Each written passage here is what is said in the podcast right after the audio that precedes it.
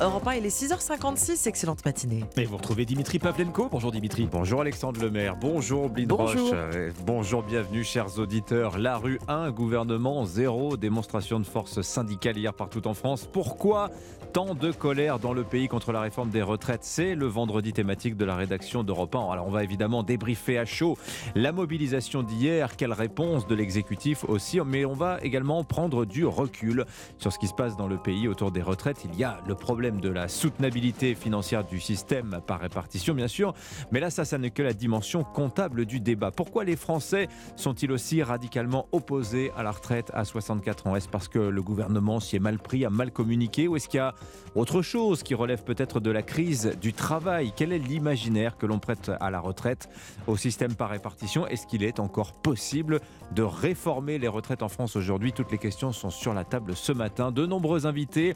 8h40, l'économiste Claudia Sonic sera avec nous. Avec nous, elle a beaucoup travaillé sur justement la transition travail-retraite. On se fait beaucoup d'idées sur ce que c'est la retraite. On croit que c'est le bonheur absolu. Dans le vécu, c'est souvent assez différent. 8h15, le maire de Meaux, ancien ministre Jean-François Copé, il était aux affaires en 95, en 2003, en 2010, lors des trois dernières réformes des retraites menées par la droite. Et on ira faire un petit tour aux Pays-Bas, champion de la retraite par capitalisation. Alors c'est une toute autre culture. Ça, ce sera aux alentours de 7h40. Et puis, dans un quart d'heure, nous serons en ligne avec l'un de nos meilleurs spécialistes du syndicalisme, Dominique Andolfato, son regard sur, la journée euh, d'hier. Voilà pour le- l'essentiel du programme. D'autres choses, bien sûr, il n'y a pas que les retraites dans la vie. On écoutera un petit peu de David Crosby, notamment qui nous a quittés euh, cette nuit. Grand chanteur, les, Birds, les, les Birds, grand guitariste aussi. Crosby, Still, Na- euh, attendez, j'en oublie toujours un. Crosby, Still Nash Nash and Young. Young. Young, Young, pièce rapportée, il arrive sur Neil le Young tard. est arrivé après sur le deuxième album. Voilà pour le programme. Merci à tous les deux, Omblin, Alexandre. On vous souhaite un excellent week-end. Bon repos. À lundi. Allez, coup d'œil sur la météo. Est-ce que vous avez eu des flocons autour de chez vous? Tiens, moi j'en ai eu un tout petit peu euh, Paris-Ouest, il y en a eu Paris-Sud, il y en a eu énormément. Euh, Tempête de neige hier soir ouais. à Orly. Euh, la- L'aéroport a été euh, bloqué pendant euh, quelques heures. Aucun vol ne décollait ni atterrissait à, Or- à Orly hier Mm. soir. C'était impressionnant. Je pense que tout le monde a eu de la neige en fait, même dans l'Hérault. Très voyez, ponctuellement, ouais. par endroits. Ouais. Ça n'a pas duré bien longtemps, ça n'a pas tenu. Voilà. Et le temps se calme ce matin. Oui, Anissa. ça se calme. C'est vrai qu'on a eu une perturbation neigeuse qui nous a bien agité le temps ces derniers jours. Tiens, un petit bilan de cette perturbation neigeuse 15 cm à Langres, 12 à Belfort, 6 cm à Auxerre, 5 cm de neige à Luxeuil, c'est dans la Haute-Saône, 5 cm à Saint-Étienne et 3 cm à Chartres. Alors, on en a fini avec cette perturbation neigeuse. Elle s'est évacuée vers l'est. On a encore un petit peu d'humidité euh, sur la Lorraine ce matin avec quelques mais soyez très prudents parce que les températures sont négatives quasiment partout sur la moitié nord ce matin. Il a neigé encore cette nuit sur la frontière belge. Les conditions de circulation sont difficiles quasiment partout parce que dégelé sur de la neige, c'est une véritable patinoire, donc grande prudence. Partout ce matin, on a des brouillards givrants, particulièrement dans le nord-ouest du pays. Mais la bonne nouvelle, c'est que l'anticyclone regonfle, qu'on va retrouver un temps calme et qu'on va retrouver surtout de belles éclaircies, notamment sur le nord-ouest cet après-midi. Sur le pourtour méditerranéen, c'est du grand beau soleil avec beaucoup de Mistral et de Tramontane. Les températures 0 à 11 degrés cet après-midi, ça reste stationnaire par rapport à hier. Merci beaucoup Anissa Dadi. Excellente journée. Bienvenue sur Europe 1. Il est 7h. Bon réveil à vous. vous. Nous sommes le vendredi 20 janvier. 7h-9h, Europe Matin, Dimitri À Pavlenko. la une ce matin à temps sur le projet de réforme des retraites. Plus d'un million de personnes dans la rue hier pour dire non aux 64 ans, chiffre largement supérieur à la mobilisation fin 2019. Nouvelle journée d'action d'ores et déjà programmée le 31 janvier. Côté gouvernement, on encaisse le choc, nous dira Jacques Serret du service politique d'Europe 1. Dans ce journal également, le Conseil supérieur de la magistrature remet en question le pouvoir des juges. Sera-t-il bientôt possible de porter plainte contre eux? On va vous, on va vous expliquer tout ça. Et puis la fête du basket à Bercy hier soir, la NBA a fait le grand show à l'occasion d'un match de gala entre les Chicago Bulls et les Detroit Pistons. Europe 1. Le journal Christophe Lamar. Bonjour Christophe. Bonjour Dimitri, bonjour à tous. On peut tourner les chiffres dans tous les sens ce matin, dire qu'il y en avait plus ici qu'ailleurs. Les faits sont là. Plus d'un million de personnes ont défilé contre la réforme des retraites, manifestation à Paris, mais aussi en province. Première journée, premier succès pour les syndicats déterminés à enfoncer le clou. Réunion de l'intersyndicale hier soir et nouvelle mobilisation décidée pour le 31 janvier. Muriel Guilbert, la déléguée Sud Solidaire, s'est chargée de l'annoncer. Afin de renforcer et d'inscrire dans la durée cette première mobilisation massive, les organisations syndicales appellent dès à présent à une journée de grève et de manifestation interprofessionnelle. Et alors que le gouvernement appelle les organisations syndicales à être responsables et à ne pas bloquer le pays, nous réaffirmons qu'il est et sera le seul responsable de cette situation, puisque neuf travailleuses et travailleurs sur dix rejettent cette réforme injuste et brutale.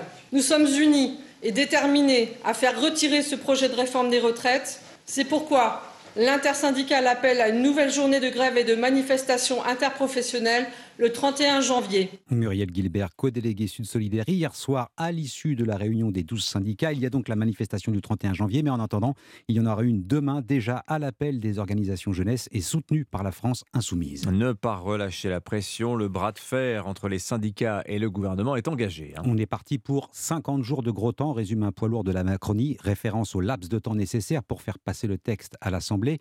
L'exécutif n'imaginait pas que le vent de la contestation soufflerait si fort, mais il ne changera pas de cap. Cette réforme est juste et responsable, a encore répété Emmanuel Macron hier depuis Barcelone. Il n'empêche, Jacques Serret, si le gouvernement n'est pas encore dans les cordes, il semble un peu groggy. Eh bien, en tout cas, on ne peut pas dire que règne une grande sérénité du côté de l'exécutif. Des conseillers un peu sonnés par les images de cette première journée de mobilisation, les propos d'Olivier Véran la semaine dernière reviennent comme un boomerang. Le gouvernement ne se projette pas dans l'idée d'une mobilisation massive, expliquait le porte-parole. On a présenté la réforme en se disant qu'au fond, les Français étaient résignés, qu'il y aurait peu d'opposition, reconnaît un cadre de la Macronie. Désormais, le ton est donné et il est clair, celui d'un bras de fer beaucoup plus coriace que ce qu'imaginait une partie du gouvernement.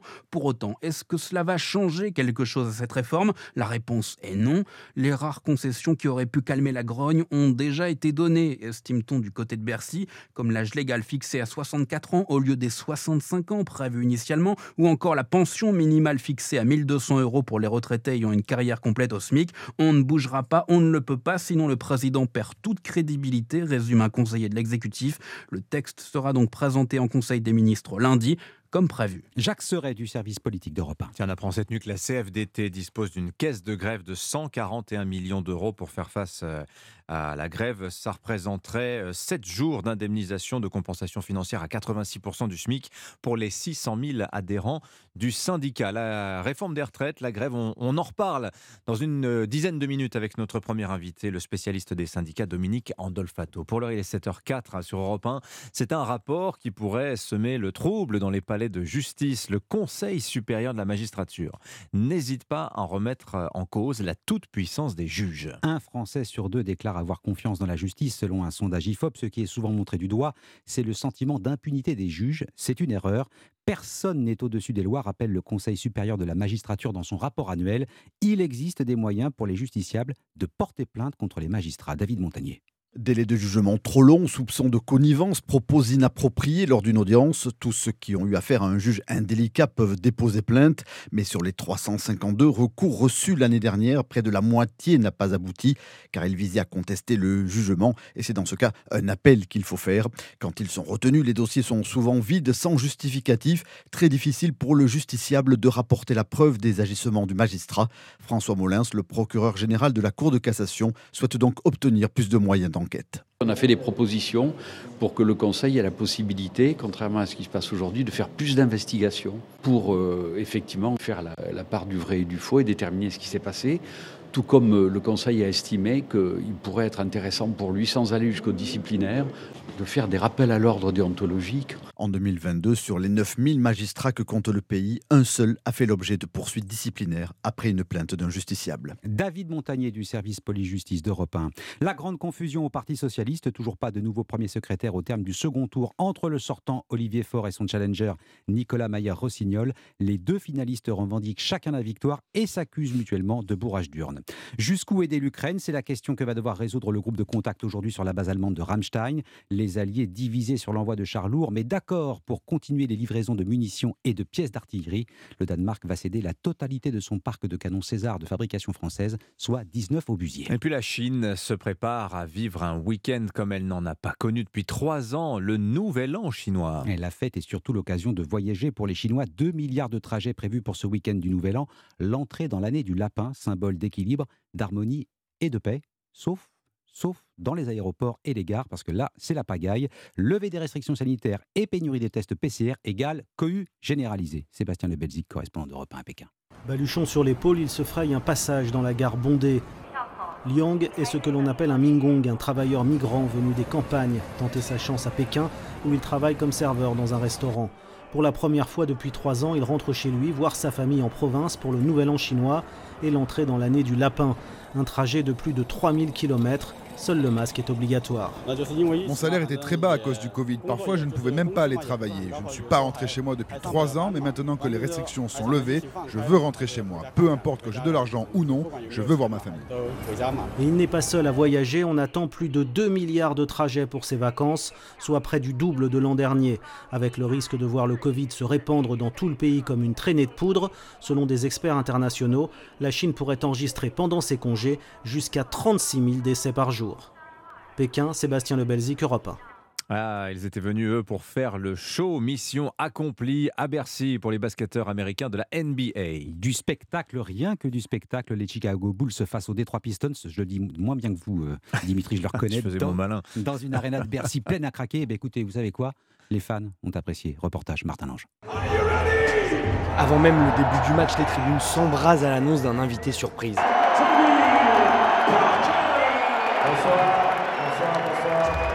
Tony Parker, le plus grand joueur français de l'histoire. Il fallait bien ça pour la NBA qui voit les choses en grand en France. Plus de 15 000 spectateurs hier soir et parmi eux David, la quarantaine qui réalise un rêve de gosse. Moi ça me rappelle des souvenirs quand j'étais gamin. Donc euh, partager ça avec mon fils, un beau match de basket NBA, c'est quelque chose qui va rester. Quoi. Enfin, je pense que dans 20 ans, il s'en souviendra. À chaque temps mort, le spectacle continue. Concert de rap, concours de danse et même un karaoké. Le monténégrin Nikola Vucevic, vainqueur du match avec les Bulls, en redemande. C'était une belle ambiance. Euh, je pense que les fans étaient vraiment à fond dans le match. Euh, Paris, une ville que j'aime beaucoup. On a eu quelques jours pour en profiter un peu. Et puis après, euh, on était obligé de se mettre en mode business et essayer de gagner le match. Mais oui, c'était très content d'être ici, de jouer devant le public français, devant le public de Paris. On espère revenir un jour. Et pourquoi pas dès l'an prochain, la NBA a déjà annoncé sa volonté d'être à Paris en 2024. Martin Lange du service des sports d'Europe 1. Et pour la petite histoire, les Bulls se sont imposés 126 à 108. Le mondial de handball, la France peut décrocher son ticket pour les quarts de finale dès ce soir face à l'Iran. Coup d'envoi à 18h. Et puis la disparition d'un géant, d'un pionnier du folk rock, David Crosby, est mort à l'âge de 81 ans cette nuit.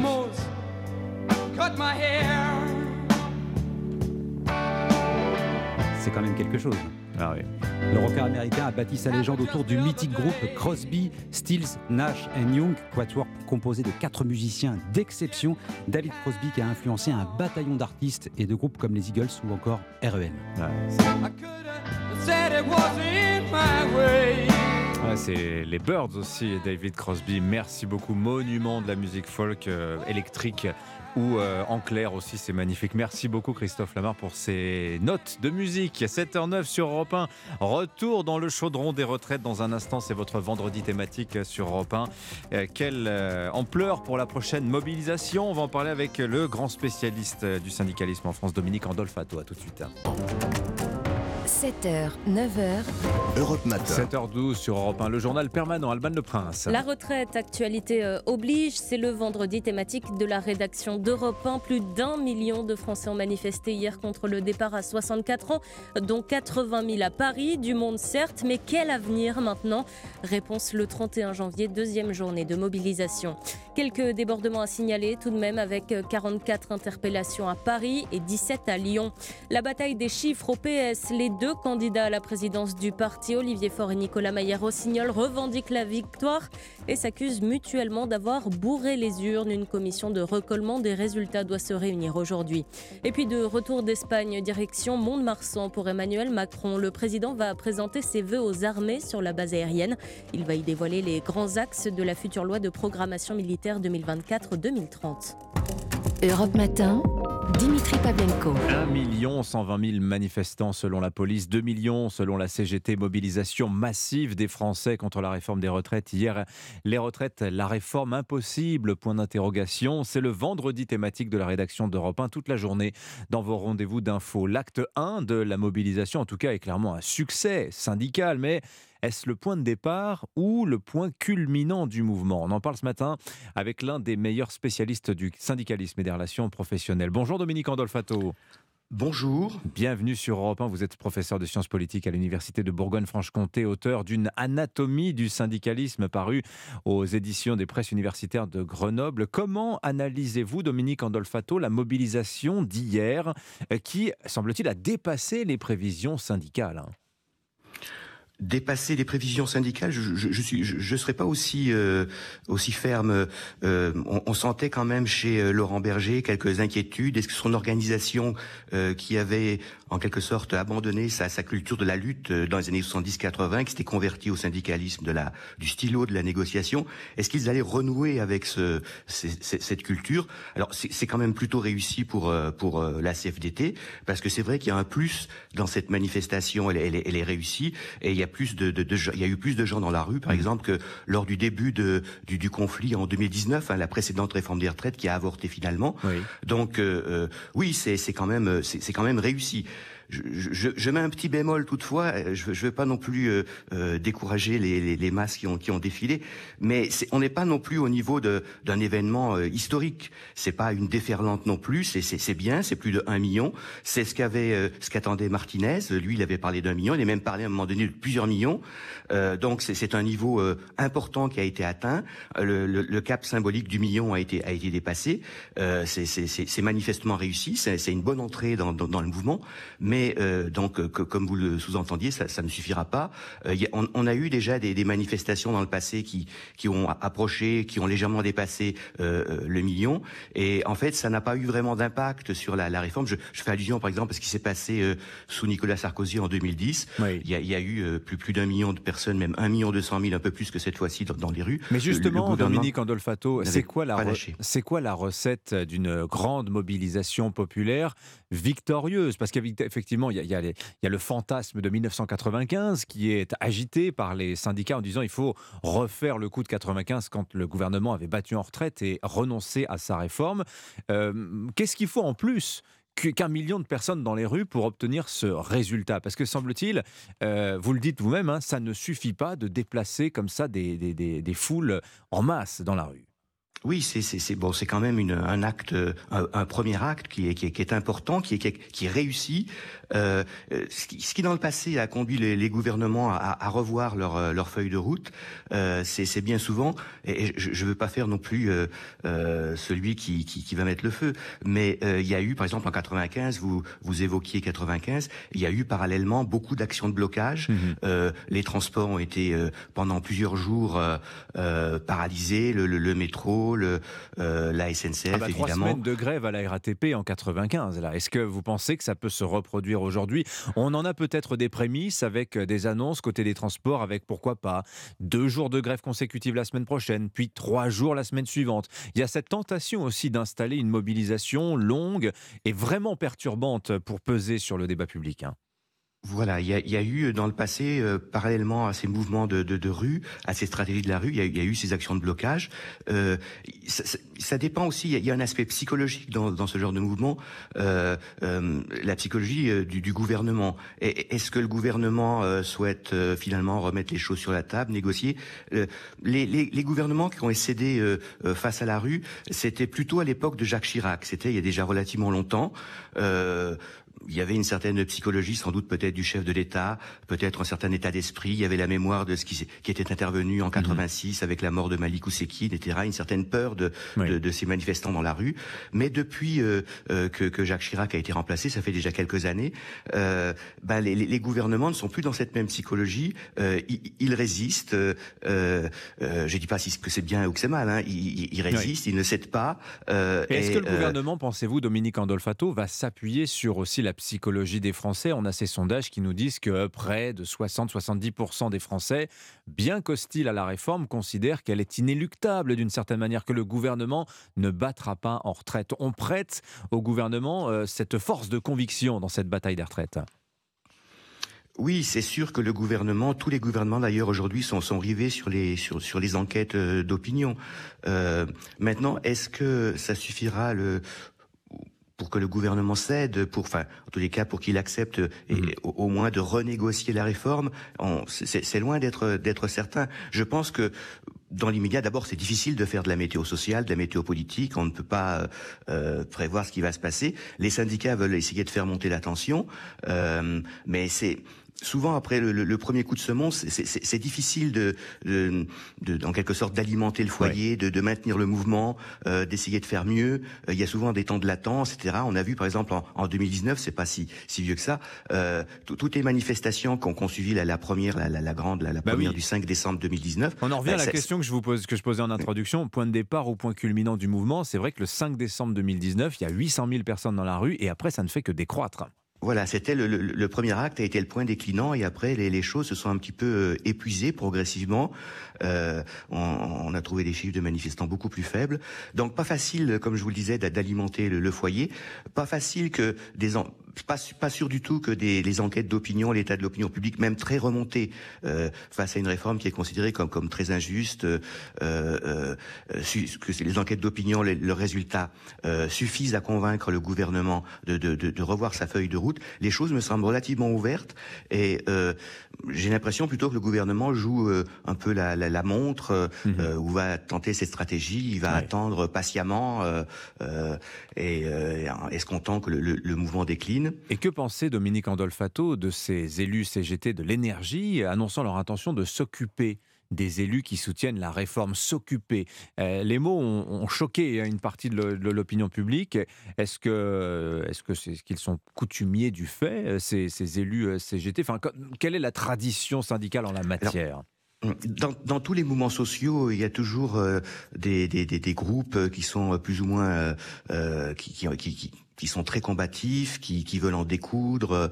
Euh, et bon, et généralement, quand même, les, les, confédérations essayent de les contrôler, de les, de, de, de, les encadrer, de les canaliser, mais il y a toujours de la surenchère quelque part. Euh, le problème pour euh, les, les, confédérations, c'est de trouver de ce qu'ils appellent eux-mêmes de, de, nouvelles initiatives euh, pour, pour euh, maintenir ce, ce, ce, niveau de mobilisation, pour essayer de démontrer, comme on dit également la CGT, que les luttes montent. et c'est pas facile de faire monter les luttes malgré un bon départ du point de vue syndical et du point de vue de, l'analyse de, nombreux médias. Mhm. Merci beaucoup Dominique Andolfato d'avoir été en ligne avec nous ce matin. Merci pour votre expertise. Je rappelle que vous êtes professeur de sciences politiques à l'Université de Bourgogne-Franche-Comté. On peut vous lire dans cet ouvrage Anatomie du syndicalisme, notamment aux éditions Presse universitaire de Grenoble. À propos des retraites, soyez là avec nous dans 20 minutes. On va aller faire un petit tour dans un pays où les retraites, c'est complètement différent. On n'est pas dans un système par répartition notamment. Et alors, c'est un non-sujet dès qu'il s'agit de reporter l'âge légal. Ça se passe extrêmement bien ce pays. C'est pas très loin de la France. C'est les pays mais c'est vraiment une autre culture.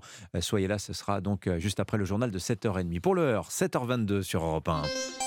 Europe Matin. Le journal permanent, Alban Le Prince. Le bras de fer est bel et bien engagé sur la réforme des retraites. C'est le vendredi thématique de la rédaction d'Europe 1. L'intersyndicale annonce une nouvelle mobilisation le 31 janvier. Alors l'exécutif va-t-il reculer? Plus d'un million de Français sont descendus dans les rues hier, dont 80 000 à Paris, où 44 personnes ont été interpellées. 64 ans, c'est ce qui bloque, hein, mais dans les autres pays européens, à quel âge partons à la retraite? Eh bien, en Allemagne, en Italie, en Islande ou encore au Danemark, c'est 67 ans. Les États-Unis annoncent une nouvelle aide militaire pour l'Ukraine de 2 milliards 500 millions de dollars, alors que les alliés de Volodymyr Zelensky, qui réclament des blindés lourds, se réunissent aujourd'hui sur la base aérienne de Ramstein en Allemagne. Et puis en mode foot, début des 16e de finale de la Coupe de France avec Marseille-Rennes ce soir à 21h10. Un match à suivre en direct et en intégralité, bien sûr, dans Europe 1 Sport. Cet adversaire, c'est le monde de la finance. Colonna n'était pas armé, il n'a pas opposé de résistance. C'est bien elle qui a écrit Omar m'a tué. Voici les Rolling Stones. 7h23, c'est l'heure du jour où votre plongée quotidienne dans la boîte de souvenirs d'Europe 1. Bonjour Lord d'Autriche. Bonjour Dimitri, bonjour à tous. Il y a 28 ans, le 20 janvier 1995, était inauguré le pont de Normandie enjambant la Seine, reliant Honfleur au Havre. Ce pont devient alors la doublure de celui de Tancarville et il cumule les prouesses techniques. Oui, le pont de Normandie mesure 210 mètres de hauteur, l'équivalent de la tour Montparnasse. Il a une portée de 856 mètres et est alors le plus haut pont à haubans du monde, suspendu par des câbles, soutenu par des pylônes. C'est un bijou d'inventivité, dit à l'époque sur Europe 1 Jérôme Stubler, l'un des directeurs du projet. On a fait donc une cellule d'innovation qui aboutit euh, sur le dépôt de six brevets, ce qui est quand même euh, important pour un ouvrage. L'inventeur de ce pont s'appelle Michel Virlogeux. C'est un polytechnicien qui a aujourd'hui construit plus de 200 ponts, dont le pont de Millau et celui de l'île de Ré. Il était visionnaire, comme il le raconte en 1995 sur Europe 1. Moi, personnellement, j'étais tout à fait convaincu qu'on pouvait aller bien au-delà de ce qui existait. Et donc, nous sommes partis. La fleur au fusil pour une portée de 856 mètres. Et le pont est là. Et le pont est là. Il, il est beau parce qu'il est bien équilibré, parce que l'on sent derrière les formes qu'il a une certaine unité de pensée, une unité de conception. Et cet ingénieur gardait à l'époque toujours dans sa poche une vieille calculatrice et des feutres de couleur. C'est ce que racontent ceux qui ont travaillé avec lui. Alors on est lors aussi à l'époque où l'informatique se développe rapidement. On va aider, et ça va aider considérablement les ingénieurs sur le terrain. Oui, il a fallu 5 ans de calcul sur ordinateur et des tests en soufflerie pour faire tenir ce pont et lui permettre de résister à des rafales de vent de 200 km/h. L'informatique, justement, nous a beaucoup aidé, ajoute le créateur de ce pont, Michel Virlogeux. Tous les plans sont montés dans un ordinateur et l'immense avantage, c'est que dès qu'il y a une correction à faire quelque part, elle est faite partout. Le gros danger c'est le manque de coordination. On change quelque chose quelque part, et puis on oublie de tenir compte de cette modification ailleurs. Ça, l'informatique règle le problème. En 1995, cela coûte 32 francs pour traverser le pont, l'équivalent de 7 euros. Les villes du Havre et de Honfleur sont unies pour le meilleur ou pour le pire. Réaction mitigée d'habitants à l'époque. Pour mes enfants, j'ai un peu peur. La racaille qui peut venir du Havre, c'est une grande ville. Honfleur, c'est une petite ville. Là, on a toujours été tranquille. Et aujourd'hui, plus de 20 000 véhicules traversent chaque jour le pont de Normandie. Merci beaucoup, Lord d'Autriche, pour ce bain de mémoire grâce aux archives sonores d'Europe 1. Tiens, je vous rappelle qu'à 8h15, c'est Jean-François Copé, l'ancien ministre maire de Meaux, qui sera l'invité d'Europe Matin en 95. Il, il était déjà le maire de Meaux, Jean-François Copé. Qu'est-ce qu'il faisait? Pour ses administrés pendant la grande grève contre le plan Juppé Écoutez. On a lancé une bourse aux échanges, c'est-à-dire que ceux qui ont des voitures avec de la place dedans, bah, ils, nous, ils nous téléphonent en nous disant voilà, on peut libérer trois places pour demain matin, et puis ceux qui cherchent des voitures, bah, ils nous appellent et on essaie de mettre tout le monde en face pour pouvoir aller au travail. Voilà, la bourse aux échanges, et quand Jean-François Copé inventa le covoiturage, c'était en 1995. Qu'est-ce qui s'est passé à Meaux hier? On lui posera la question tout à l'heure. Le journal de 7h30 arrive dans un instant, on va faire la météo aussi. Météo France qui était en grève hier également. Anissa Haddadi nous en parlera tout de suite. Europe Matin. Anissa Haddadi, le temps. Alors, il n'y a pas de carte météo ce matin. Pourquoi? Parce que Météo France était en grève. Pas de, pas de carte, pas de météo. Non, si, on en a un peu quand même. Non, hein. si, il y a des cartes sur le site internet de Météo France, euh, ouvert au grand public, euh, etc. Mais c'est vrai que nous, euh, le lien qu'on a avec Météo France, l'intranet, avec la, la, possibilité de voir plus en détail la météo, c'est un petit peu plus compliqué ce matin. Mais enfin, je suis quand même en capacité de vous dire Ah. que les Landes sont toujours en vigilance orange crue. Il ne reste plus qu'un seul département vigilance orange. Je suis aussi capable de vous dire que ça va aller beaucoup mieux, que l'anticyclone est en train de se positionner, de regonfler euh, près de la France. Donc on va retrouver un temps calme. Pour ce week-end, il va faire beau. alors, il va faire beau pas partout, pas partout, Dimitri. Ça, ça s'arrange. Attention ce matin sur les routes, sur le grand quart nord-ouest, c'est compliqué. Il a neigé cette nuit, notamment le long de la frontière belge, et les températures sont négatives sur une grande partie nord de la France. C'est très compliqué, ça glisse, on a des brouillards euh, givrants, mais ça s'arrange. Aujourd'hui, avec le retour de belles éclaircies sur le nord-ouest et sur le pourtour méditerranéen, où le Mistral et la Tramontane fort, on aura encore cet après-midi quelques petites averses de neige entre l'Auvergne et les Alpes du côté de, de la Loire et euh, du Rhône. Ce week-end, vous me demandiez, Dimitri, eh bien, on va avoir un week-end très agréable, très ensoleillé à l'ouest et sur le pourtour méditerranéen. Ça sera encore gris avec encore de la neige sur le quart nord-est. Voilà, dans les stations, le nombre de pistes de ski ne cesse euh, Ah ouvertes, oui. ne cesse d'augmenter. Là, on a de la Voilà. bonne neige, hein. Bonne nouvelle pour Mm. les professionnels. Merci beaucoup, Anissa Dadi. Excellente journée. Bienvenue sur Europe 1. Nous sommes le vendredi 20 janvier, 7h30. Europe Matin. 7h, 9h, Dimitri Pavlenko. Ils vont devoir entretenir le feu jusqu'au 31 janvier. Les syndicats fixent un deuxième rendez-vous aux Français contre la réforme des retraites. Combien de manifestants descendront à nouveau dans la rue ce mardi-là? Retour dans le cortège parisien dans un instant. Le débat électrise beaucoup de villes. Comment mettre fin à la pagaille des trottinettes en libre service? Paris veut les interdire.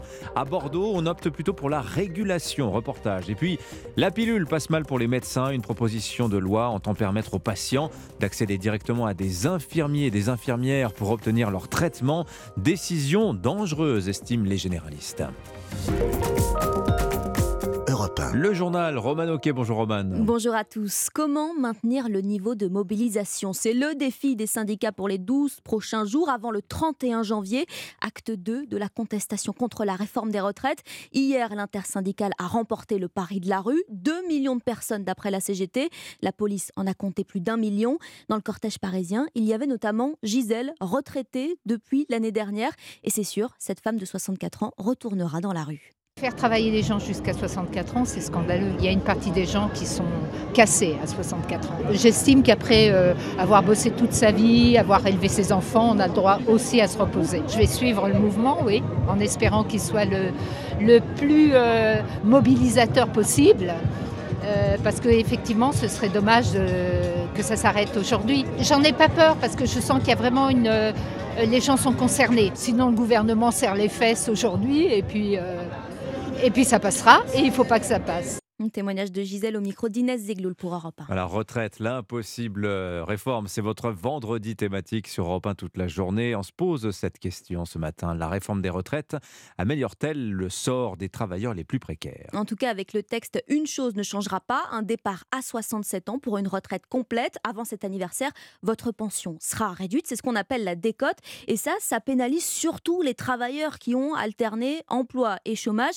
Barthélémy Philippe, c'est peut-être ça, finalement, la vraie injustice du système. Oui, les actifs les plus modestes, ceux qui gagnent moins de 1600 euros par mois, attendent souvent l'âge d'annulation de la décote, 67 ans, pour toucher leur retraite à taux plein. Pourquoi? Parce qu'ils sont les plus exposés aux carrières hachées et précaires. Ils mettent donc plus longtemps à atteindre les 43 années de cotisation nécessaires pour valider une pension complète, une situation que la réforme en cours ne changera pas, selon l'économiste Patrick Aubert. La réforme elle-même ne les frappe pas davantage. Par contre, elle ne change rien à une inégalité qui existait déjà avant, hein, parce que c'est pas forcément logique que les plus précaires euh, doivent attendre 67 ans pour le taux plein. C'est aussi l'avis de Philippe Vigier. Le député Modem veut que les salariés aux carrières hachées puissent partir dès 65 ans avec une pension complète. Il est important qu'on fasse passer un signal, parce que ces gens-là, qui ont eu des difficultés dans leur vie professionnelle comme beaucoup, se retrouvent euh, à attendre l'âge de 67 ans pour avoir une retraite à taux plein. Reste à savoir si le gouvernement est prêt à une nouvelle mesure sociale qui réduirait l'efficacité financière de la réforme. Barthélémy Philippe. Tiens, c'était peut-être votre plan B hier pour vous déplacer malgré la grève. On va parler des trottinettes électriques. Et 15 000 engins à Paris, enfin peut-être plus pour très longtemps d'ailleurs, puisque la maire PS Anne Hidalgo a annoncé un vote début avril.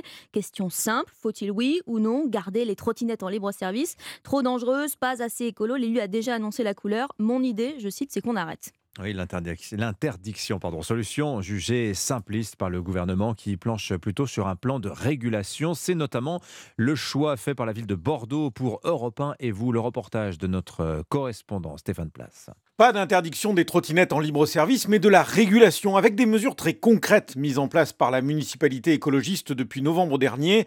Didier Jean-Jean, adjoint au maire de Bordeaux. Aujourd'hui à Bordeaux, vous n'avez que deux opérateurs par engin. Et ensuite, sur l'utilisation des engins, il y a deux règles très importantes. C'est l'obligation de se stationner à des endroits identifiés, plus de 800 places pour 700 engins.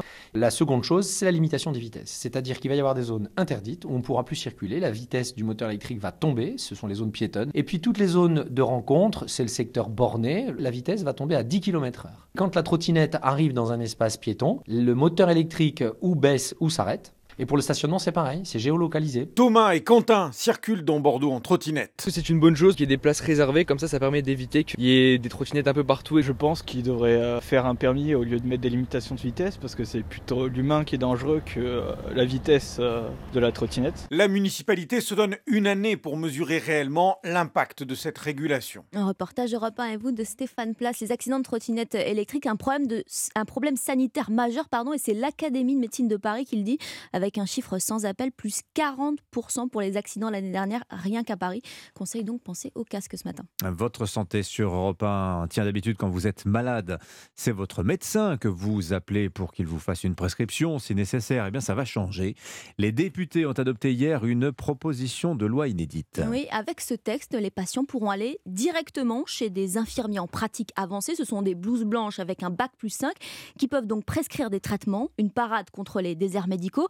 Sauf que ça ne plaît pas du tout aux médecins, c'est même dangereux pour Jérôme Marty. Il préside l'Union française pour une médecine libre. On a des étudiants en médecine qui ont une formation qui dure 10 ans, qui ne peuvent pas prescrire avant 7 ans et demi en libéral. Et on a des infirmières qui, au bout de trois années de formation d'infirmière, de trois ans d'exercice d'infirmière, se voient formées sur deux ans avec quatre mois de cours et six mois de stage. Et dans la loi, il est dit que celles-ci vont aller officier dans des zones où les médecins ne sont pas disponibles. Mais ça, c'est pas possible. Moi, quand j'ai quelqu'un qui vient avec des douleurs abdominales, ça peut être certes des problèmes digestifs, mais ça peut être des problèmes vasculaires, ça peut être des problèmes cardiaques, et c'est ma formation de médecin qui me permet d'avoir un diagnostic différentiel. C'est pas quelques mois de formation et tout qui vous permettent d'avoir un diagnostic différentiel. Jérôme Marty est président de l'Union française pour une médecine libre.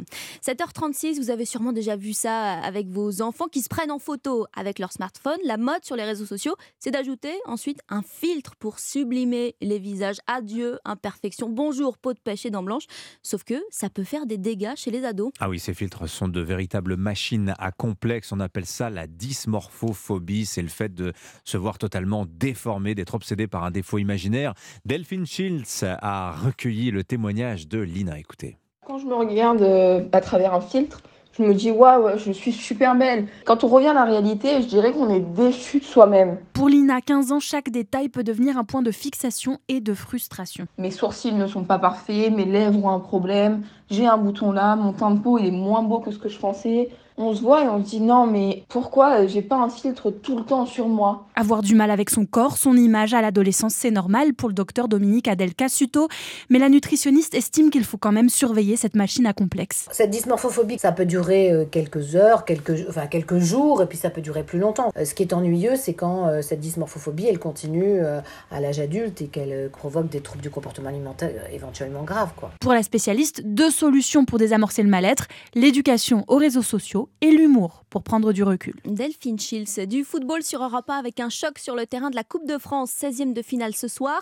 Marseille contre Rennes et le coach des Bretons, Bruno Genesio, a de l'ambition. Nous, on est des compétiteurs. Je peux pas dire, euh, bah, je préfère gagner la Coupe de France et finir cinquième du championnat, ou dire je préfère finir deuxième et ne pas gagner la Coupe de France. On veut tout gagner. Une Coupe de France, ça reste gravé euh, à jamais dans l'histoire d'un club. Donc, euh, évidemment que le, un titre, c'est plus important que une qualification en Coupe d'Europe, quelle qu'elle soit. Le coach des Bretons, Bruno Genesio, au micro de Charles Guyard, match à suivre à 21h10, bien sûr, dans Europe 1 Sport. Tiens, et puis une information qui va vous plaire, Dimitri. Oui, C'est quoi l'info Question chien ce matin. Qui sort le chien ce matin, c'est ça Non, quand même. Quelle est d'après vous la race préférée des Français En toute objectivité. Oh, c'est pas facile ça. Ah, ça Alors, je le sais que c'est la labrador. mode. Moi, je dirais le labrador. Ouais, le labrador. C'est la mode du malinois en ce moment. Du Non. bulldog, le bulldog. Toujours pas. Non, le raté. rouski toy, cookie et. Non, alors on Le allait parler de Cookie et Retriever. Le Golden Retriever est en deuxième, mais le premier, c'est le berger australien. Vous savez, Oh. le chien qui a Ah, les yeux trop verrons de deux couleurs différentes. sûr. Voilà. C'est très beau, Beau ouais. pelage, caractère enjoué, compagnon affectueux, un peu comme Cookie et Rollo, qui, Oui. malheureusement, ces deux merveilleux Husky Toy ne sont pas dans le top 20, Dimitri. Ah.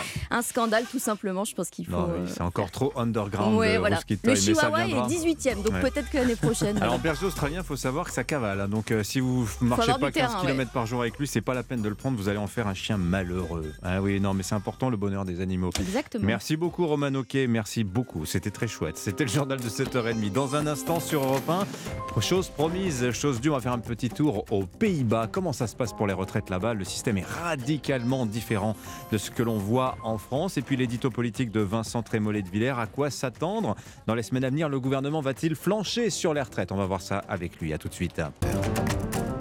7h, 9h, Europe Matin. Le journal permanent sur Europe 1, Alban Le Prince. Première journée d'action euh, réussie pour les syndicats contre la réforme des retraites avec plus d'un million de Français dans les rues, dont 80 000 à Paris. L'intersyndicale satisfaite qui annonce un deuxième round, ce sera le 31 janvier. La retraite, c'est d'ailleurs le vendredi thématique de la rédaction d'Europe 1. On en reparle dans votre journal de 8 heures. Les jeunes Guadeloupéens, deux fois plus nombreux que les métropolitains, sans activité, 27,3% des 15-29 ans ne sont ni en emploi, ni en études, ni en formation, selon une étude de l'INSEE. Ce qu'on appelle les NITS sont aussi nombreux en Martinique et représentent un quart des jeunes. À Saint-Priest, dans le Rhône, on en sait maintenant plus sur l'affaire des restes humains retrouvés dans une canalisation mardi. Les analyses ont permis d'identifier la victime. Il s'agit d'un jeune homme de 17 ans. Et puis du handball, suite du championnat du monde. Aujourd'hui, Europe 1 radio officielle, la France affronte l'Iran. Coup d'envoi à 18h. Europe Matin, Pavlenko. Dans un instant, dans, sur Europe 1, votre page culture, Nicolas Caro pour le livre du jour. Le vendredi, c'est livre Mm, mm. culte, Nicolas. Et je vais vous parler des scandales d'Hollywood, mais dans un livre, pas au cinéma. Allez, à tout de suite. La musique aussi, Stéphanie Loire. Bonjour Stéphanie. Oui, bonjour. Ce matin, deux albums euh, qui vont vous faire l'effet d'un bain de jouvence. Deux albums rock, pop rock même. Allez, à tout de suite. Mais d'abord, c'est votre vendredi thématique sur Europe 1. Est-ce qu'il est encore possible de réformer les retraites en France? On en parle au lendemain de cette démonstration de force syndicale dans la rue. Comment ça se passe ailleurs? Direction les Pays-Bas.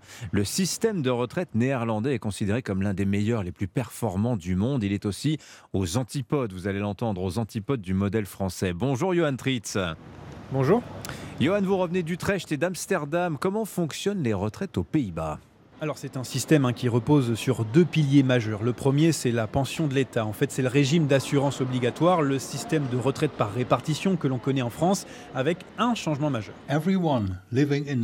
Tous les citoyens néerlandais qui partent à la retraite touchent au minimum 1800 euros par mois pour un couple et 1300 euros pour une personne seule, et même si ces personnes n'ont jamais travaillé. Et la personne hein, qui vient de parler, c'est Théo Langueyan. Lui, il gère l'un des principaux fonds de pension privés du pays. C'est le deuxième pilier du système, hein, la pension professionnelle, la retraite par capitalisation en soi. Chaque salarié verse un montant chaque mois à l'un des fonds de pension. C'est quasi obligatoire. Et en retour, ce salarié bénéficiera d'un montant jusqu'à 80% de son salaire lors de son départ à la retraite, ce qui assure un bon revenu. Et c'est ce mélange qui fait des Pays-Bas l'un des meilleurs systèmes du monde pour Théo Langueyan. C'est une bonne combinaison entre un système public et un système privé. Le fait qu'on en ait ces deux piliers, cela permet une belle marge de manœuvre. Et grâce à ça, si l'on regarde les statistiques, il y a très peu de pauvreté dans le pays. Voilà, très performant. On l'a vu, 1300 euros minimum de pension, c'est donc mieux qu'en France. Y a-t-il tout de même un hic, Johan, dans le système néerlandais? Oui, alors pour euh, toucher ce revenu ainsi appétissant, il faut atteindre l'âge légal de départ à la retraite, fixé à 67 ans et 3 mois, un âge plus élevé qu'en France, mais calqué sur l'espérance de vie des Néerlandais, aujourd'hui de 84 ans pour les femmes et 81 ans pour les hommes. Plus les Néerlandais vivent vieux, plus la date est repoussée. Un système aussi pour équilibrer le nombre d'actifs et de retraités, et beaucoup plus juste hein, pour Théo Langueyen. Il ne faut pas regarder si cela est plus juste de travailler plus longtemps, mais plutôt quelles sont les conséquences si on ne fait pas ça pour les plus jeunes. Si on fixe la retraite à 60 ans, et c'est possible, mais quelqu'un doit payer pour ça, car derrière les gens peuvent vivre pendant 30 ans. Et tout le monde comprend que l'on ne peut pas travailler que 30 ans pour financer une retraite qui durera 30 ans. Voilà, c'est pile l'équation de notre actuel débat sur la réforme des retraites en France. Alors, est-ce que le système néerlandais, ce mélange hein, de, de répartition et de capitalisation, enfin surtout de capitalisation, est-ce que ça fait consensus aux Pays-Bas Johan oui, entreprises, gouvernements et même syndicats travaillent main dans la main sur ce dossier et sans conflit. C'est aussi l'un des points qui fait que cela fonctionne bien. Et d'ailleurs, partout où je me suis rendu, hein, j'ai discuté avec des Néerlandais, tous largement satisfaits de ce système, même de travailler plus longtemps. Moi, je trouve ce système très bien. Ça ne me dérange pas de travailler longtemps. Je travaille à l'école et je ne vois pas le temps passer. C'est un système simple, tout est écrit sur le contrat. On sait à chaque fois ce que l'on gagne, ce que l'on paye, ce à quoi on a droit. Tout est facile ici aux Pays-Bas. Moi, je bénéficie de la pension minimum. Je suis très contente de l'avoir parce que vous savez, je n'ai pas travaillé toute ma vie avec les enfants. On a moins de soucis à se faire. Quelques critiques hein, subsistent toutefois. Hein. Ce système ne prend pas en compte la pénibilité du travail. Les taxes sont lourdes aussi. Elles atteignent plus de 20% du salaire. En gros, sur une semaine de travail, c'est comme si l'on travaillait un jour entier pour financer notre retraite. Et puis, euh, pour l'instant, les personnes ayant des emplois dits flexibles, hein, par exemple les chauffeurs privés, n'ont pas de fonds de pension, mais ça va venir. Le reportage aux Pays-Bas de l'envoyé spécial d'Europe 1 et Johan Tritz, 7h47. Europe Matin. Place à votre page culture quotidienne. Nicolas Caro, le vendredi, c'est livre culte avec vous. Aujourd'hui, vous avez sélectionné un livre People. C'est un peu plus quand même, mais il s'agit de Hollywood Babylon de Kenneth Anger aux éditions Tristram. Je l'ai choisi parce qu'il a inspiré plus ou moins directement le film de la semaine, peut-être de l'année, je ne sais pas, je ne l'ai pas vu. Babylone. Il est bien. Kenneth Anger, c'est un étrange personnage. Il est né en 1927. Sa grand-mère était costumière à Hollywood. Il fait sa première figuration à l'âge de 8 ans, réalise son premier film, un court-métrage à 10. Ah oui, et il apprend à lire, dit-il, avec les pages à scandale.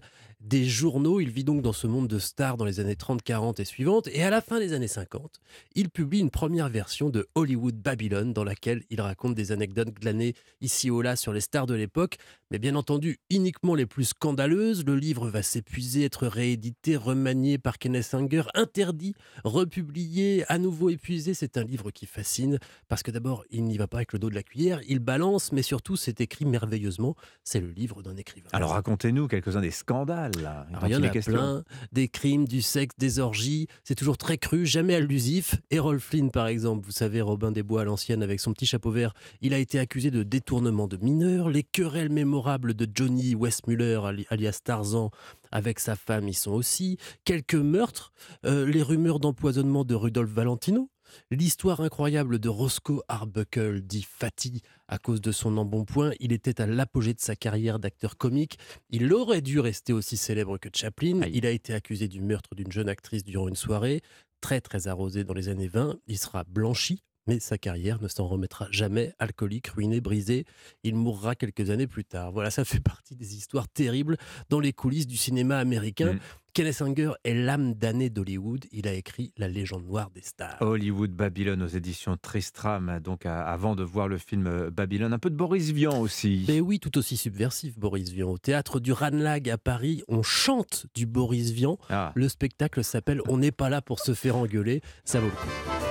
On n'est pas là pour se faire engueuler. On est là pour voir le défilé pas là pour se faire assommer, on est venu pour voir le défilé.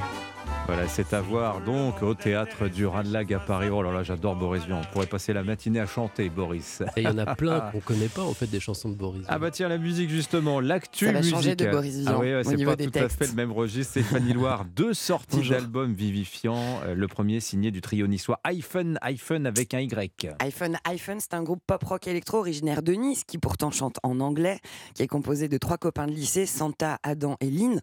Le trio publie euh, ce vendredi son troisième album intitulé c'est la vie, un album qui résonne mm. comme un cri de rage de vivre.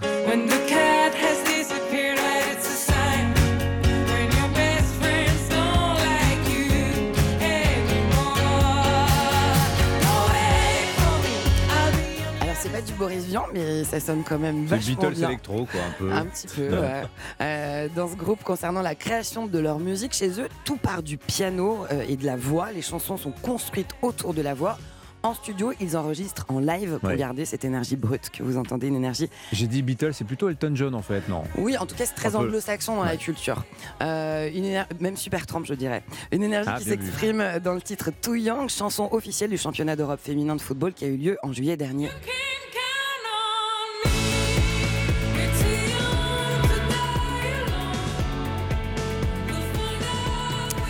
Une chanson épique, c'est très. Ouais, c'est épique comme, euh, comme musique. Euh, iPhone, iPhone, ils sont fidèles à leur réputation de bête de scène. D'ailleurs, ils démarrent immédiatement une tournée dans toute la France et en Europe. iPhone, iPhone, donc H-Y-P-H-E-N. L'autre sortie du jour, c'est l'album des Italiens de Maneskin. Ouais, on est bon perdant. Hein. On est heureux d'accueillir l'album des vainqueurs de l'Eurovision 2021. C'est pas Moneskin, non Je sais pas comment il faut dire. Non, Maneskin. D'accord, allez, on y va pour Maneskin. c'est les ambassadeurs contemporains du rock, le groupe italien euh, qui, après s'être forgé un nom sur la scène international fait les premières parties des Stones, publie aujourd'hui Rush, un album qui contient le titre Gossip en collaboration avec Tom Morello, guitariste des Rage Against the Machine.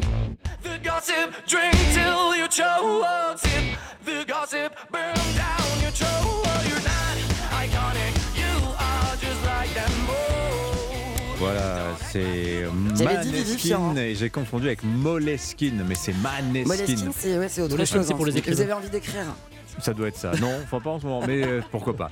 Merci beaucoup Stéphanie Loire, Nicolas Caro. C'était un plaisir. Et à 7h52 sur Europe 1, l'édito politique arrive dans un instant, juste après le journal permanent Alban Le Prince. Europe Matin. Prochain round le 31 janvier contre la réforme des retraites. Décision de l'intersyndicale hier après la mobilisation réussie d'hier.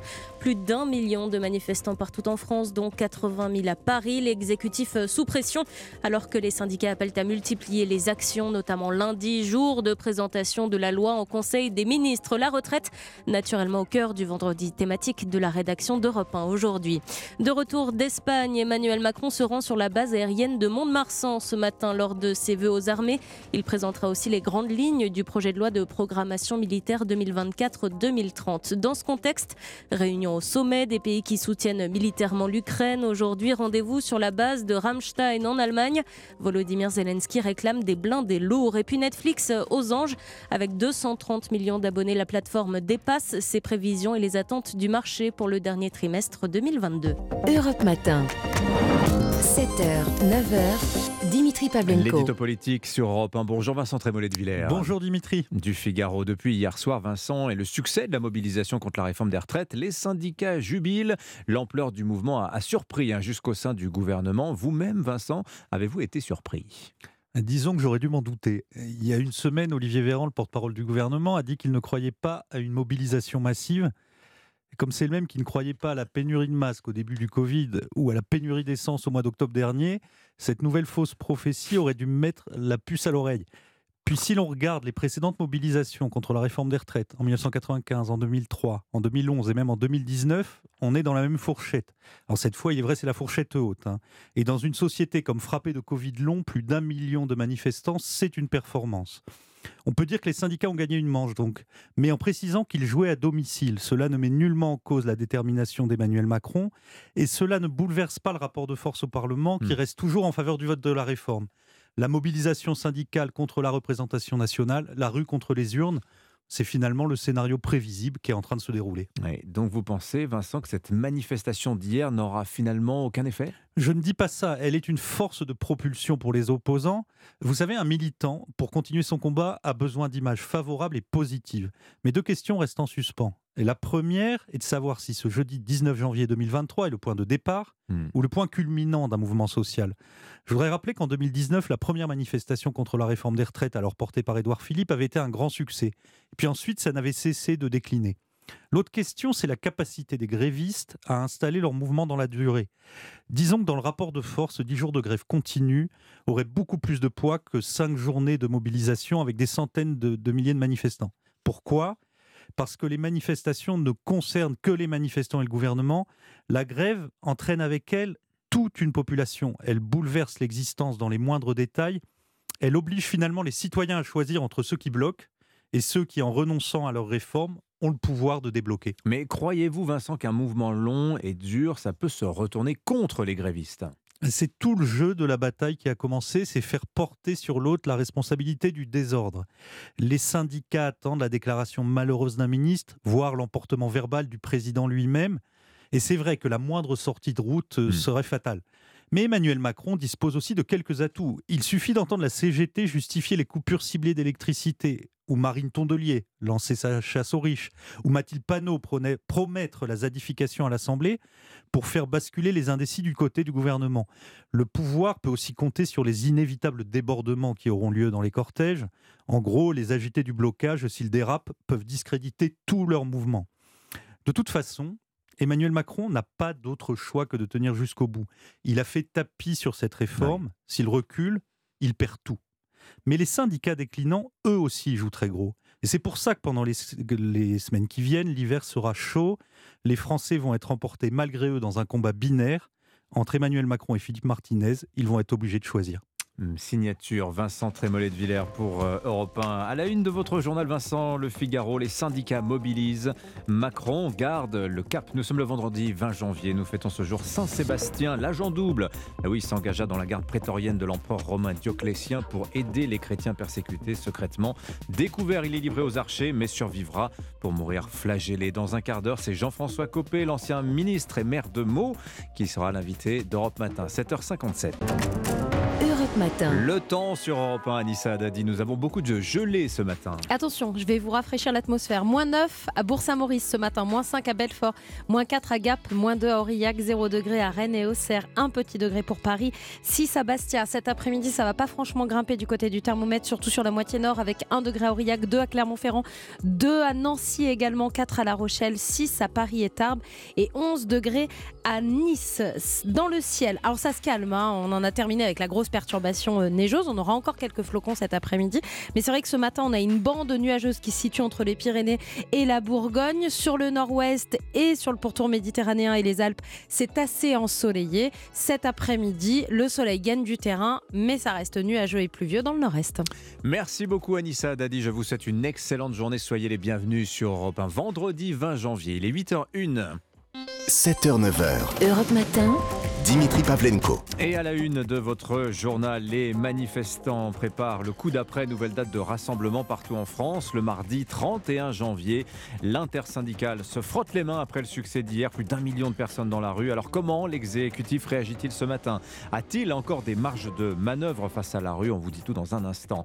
Accusation de bourrage dur au parti socialiste. Les deux candidats revendiquent cette nuit la victoire, vous entendrez. Et puis Europe 1, radio officielle du championnat du monde de handball, les Bleus invaincus jouent leur qualification ce soir face à l'Iran pour les quarts de finale. Europe 1. Le journal Fanny Marceau. Bonjour Fanny. Bonjour Dimitri, bonjour à tous. Retenez la date, mardi 31 janvier, nouvelle journée de manifestation prévue contre la réforme des retraites. Hier, plus d'un million de personnes ont défilé dans les rues selon le ministère de l'Intérieur. Le double selon la CGT qui compte bien surfer sur ce premier succès. L'objectif des syndicats, c'est de faire céder le gouvernement. Jacques Serret, comment l'exécutif gère-t-il cette pression? Eh bien pour les ministres, la consigne reste la même. Explique expliquer, encore et encore les enjeux de cette réforme dans les médias et sur le terrain, ce qui n'est pas le plus évident, concède un stratège de la Macronie un peu sonné par ce qu'il a vu hier, car les propos d'Olivier Véran la semaine dernière résonnent et reviennent comme un boomerang. Le gouvernement ne se projette pas dans l'idée d'une mobilisation massive, expliquait le porte-parole. On a présenté la réforme en se disant qu'au fond les Français étaient résignés, qu'il y aurait peu d'opposition, reconnaît un député. Désormais le ton est donné et il est clair, celui d'un bras de fer beaucoup plus coriace qu'imaginé initialement. Pour autant, à ce stade, cela ne change rien au contenu et à l'agenda de la réforme. On ne bougera pas, on ne le peut pas, sinon le président perd toute crédibilité pour les quatre prochaines années, résume un conseiller de l'exécutif. Le texte sera donc présenté en Conseil des ministres lundi. Il arrivera en commission des affaires sociales à l'Assemblée le 30 janvier et sera examiné dans l'hémicycle le 6 février comme prévu. On retient, Jacques Serret, cette phrase que vous venez de nous citer on ne bougera pas, on ne le peut pas, phrase d'un conseiller de l'Élysée. Baptiste Morin du service économie d'Europe 1 nous a rejoint. Baptiste, l'exécutif ne peut vraiment pas assouplir euh, sa réforme, il n'y a aucune marge de manœuvre euh, Disons qu'elle est quasi inexistante. Le recul de l'âge légal de départ, l'accélération de l'allongement de la durée de cotisation, ça doit rapporter 18 milliards d'euros à l'horizon 2030. À cette date, le déficit du système de retraite est estimé à 13 milliards d'euros. La réforme dégagerait donc 6 milliards d'euros d'excédent. Sauf que, eh bien, il faut financer les mesures d'accompagnement, les départs anticipés pour invalidité ou pour carrière longue, la retraite minimale à 1200 euros. Au total, quelques 5 milliards d'euros de dépenses. Vous voyez qu'il n'y a rien de trop. 5 milliards d'excédents, 5 milliards de dépenses. Dans la majorité, il y a une règle de calcul qui est bien connue maintenant. Une concession, c'est 1 milliard d'euros de dépenses. La preuve, élargir la retraite à 1200 euros aux retraités actuels en plus des futurs, eh bien ça coûtera 1 milliard d'euros de plus. Il ne manquerait plus que cette réforme coûte plus que ce qu'elle est censée rapporter. Merci Baptiste Morin du service économie d'Europe 1. Tiens, notez ce sondage Opinionway ce matin pour la fondation IFRAP. Sur 1000 personnes interrogées, 73% des participants ne comptent ni manifester ni faire grève contre la réforme des retraites. 27% ont donc l'intention de se mobiliser contre cette réforme. Et eh oui, on peut lire les chiffres dans les deux sens. Dans tous les cas, ils sont impressionnants. Pour le moment, donc, euh, quoi qu'il arrive, on l'a bien compris grâce à Jacques Serret et Baptiste Morin, le gouvernement, pas le choix, conserve son cap, la retraite à 64 ans. Il reste euh, une solution toutefois pour partir à la retraite plus tôt. Solution individuelle, tout simplement, vous rachetez vos trimestres. Mais seuls 4000 Français y ont recours chaque année, dispositif peu connu, donc qu'on vous explique ce matin sur Europe 1. Pour une retraite anticipée, vous pouvez racheter jusqu'à 12 trimestres. Ça correspond à des années d'études, de stages ou des années incomplètes. Une démarche que certains entament dès leur entrée sur le marché du travail, Gabriel Bruno. Antonin a 25 ans, il vient tout juste d'être diplômé en communication et c'est en voyant son père racheter ses trimestres à quelques années de la retraite qu'il a eu l'idée de faire la même chose. J'étais jusqu'au Master 2, l'idée c'est de pouvoir euh, peut-être partir un peu plus tôt ou en tout cas de ne pas avoir à cotiser euh, au maximum ou d'avoir ma retraite sans décote ou choses comme ça, donc euh, faire une carrière complète comme si j'avais pu commencer un peu avant. Antonin aimerait racheter entre 4 et 8 trimestres. À son âge, l'avantage c'est le prix, 700 euros par trimestre, ça peut être 5 fois plus à quelques années de la retraite. Mais attention, il n'est pas toujours intéressant de se précipiter, selon Valérie Batigne, dirigeante de Sapiendo, une entreprise de conseil sur les retraites. Si on est dans la moyenne, j'ai commencé à travailler entre 20 et 22 ans, je ne sais pas trop. On conseille souvent d'attendre le plus tard possible, à un an ou deux de la retraite. On sait s'il va manquer des trimestres. Et donc là, à ce moment-là, on calcule si c'est rentable. Et la procédure pour racheter ces trimestres prend jusqu'à 6 mois. Il vaut mieux donc anticiper. Gabriel Bruno, il est 8h06 sur Europe 1. Accusation de bourrage d'urne, recours en cascade et résultat flou au Parti Socialiste. L'élection du premier secrétaire hier a tourné au fiasco. Tiens, je vous lis le tweet du sénateur socialiste David Assouline. Des irrégularités massives ont commencé depuis 17h. Nos contrôleurs mandatés pour surveiller ne sont pas admis dans les bureaux. Les contrôleurs d'Olivier Faure se disent membres de la NUPES, pas du PS. De fausses adresses de bureaux. Il faut que ça cesse et vite. Voilà qui en dit long sur la situation. Et cerise sur le gâteau, cette nuit, les deux candidats ont revendiqué la victoire. Écoutez le premier secrétaire sortant, Olivier Faure. Ils ont exprimé ce soir, par un vote clair, leur volonté que je sois à nouveau celui qui dirige cette grande formation politique qu'est le Parti socialiste. Et même discours pour son adversaire Nicolas Maillère-Rossignol, pour qui l'écart est net et sans appel. En nous faisant confiance, vous envoyez un message très clair au rassemblement et au renouveau du Parti socialiste. Et je suis personnellement déterminé à l'incarner dès demain. Alors, qui est le vrai vainqueur? Une commission de recollement des résultats doit se réunir aujourd'hui. Intronisation officielle du nouveau secrétaire prévue la semaine prochaine lors d'un congrès à Marseille. Le résultat pourrait avoir des conséquences sur l'accord NUPES conclu par Olivier Faure en mai dernier. Emmanuel Macron est à Mont-de-Marsan. Aujourd'hui, le chef de l'État va présenter ses vœux aux armées et dévoiler le montant réservé à la prochaine loi de programmation militaire. Environ 410 milliards d'euros pour la période 2024-2030, 115 milliards d'euros de plus que la précédente enveloppe, de quoi compenser l'inflation, mais aussi les dons de matériel militaire à l'Ukraine. Alors ces dons, il en sera justement euh, question lors d'une réunion entre pays européens et États-Unis aujourd'hui sur la base allemande de l'OTAN de Ramstein. L'OTAN espère convaincre euh, Berlin de livrer à Kiev ces fameux chars lourds Léopard 2, des chars d'exception. La Pologne et la Finlande en possèdent. Ils ont accepté d'en fournir à l'Ukraine. Mais pourquoi ces Léopard 2 sont-ils si convoités par Kiev? C'est le tuto de la rédaction d'Europe 1. Il est signé David Montagnier. Le Léopard 2 est l'un des véhicules de combat blindés les plus puissants au monde, aux côtés du Leclerc français et du Challenger britannique. Développé par l'armée allemande au début des années 70, il mesure 11 mètres de long et dispose d'une autonomie de 450 km. Très mobile, il peut aller jusqu'à 60 km/h sur route. Grâce à son canon de 120 mm, sa puissance de feu jouit d'une excellente réputation au niveau international. Le Léopard 2 a déjà été utilisé sur trois théâtres d'opérations militaires, au Kosovo, en Syrie et en Afghanistan. Depuis 2007, l'Allemagne a construit plus de 3200 de ces chars de troisième génération. Pour se procurer ce petit bijou de technologie, il faut débourser près de 7 millions d'euros. L'Allemagne n'en possède aujourd'hui plus que 245. David Montagnier, notez que dès hier, Washington a annoncé une nouvelle aide militaire de 2 milliards et demi de dollars à Kiev, ainsi que la livraison de nouveaux blindés. Le Danemark, pour sa part, enverra les 19 canons César qu'elle vient d'acheter à la France. Le tuto de la rédaction d'Europe 1, c'est la notice de l'info et c'est tous les jours dans le journal de 8 heures. Dans l'actualité internationale, c'est du vent. Joe Biden minimise l'affaire des documents confidentiels retrouvés dans sa maison de famille, des documents de l'époque où il était vice-président de Barack Obama. Je n'ai aucun regret, confie le président américain. Et puis en Nouvelle-Zélande, au lendemain de la démission de la première ministre Jacinda Ardern, trois candidats de son parti travailliste sont déjà en lice. Le favori, Chris Hipkins, ancien ministre chargé de la lutte contre le Covid-19. 8h09 sur Europe 1 Place au Sport, euh, Europe 1 Radio officielle du championnat du monde de handball en Pologne. Les Bleus affrontent ce soir la très modeste équipe d'Iran. Et pas de politique hein, sur le parquet, pas non plus dans les tribunes. Les manifestations contre les mollahs et les condamnations à mort à Téhéran dénoncées par la France resteront au vestiaire. Ce qui compte ce soir, c'est la victoire. Effectivement, deuxième match du tour principal pour la France, invaincu jusqu'ici dans ce mondial. Axel May,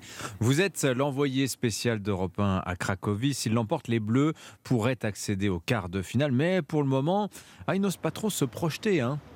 Oui, oui, vous avez euh, tout à fait raison. Face au, micro, aucun joueur, aucun membre du staff ne vous dira que la qualification en quart de finale est déjà acquise, car il faut bien sûr d'abord battre les Iraniens, mais une équipe au niveau de jeu très très inférieur à celui des champions olympiques le gardien, Vincent Gérard. On n'a pas le droit à l'erreur contre l'Iran, euh, ça serait une faute professionnelle euh, que de ne pas se rendre ce match facile parce qu'ils ont des bons joueurs, ils ont aussi des shooters et il faut les respecter et gagner l'Iran et voir après euh, si on est qualifié ou pas.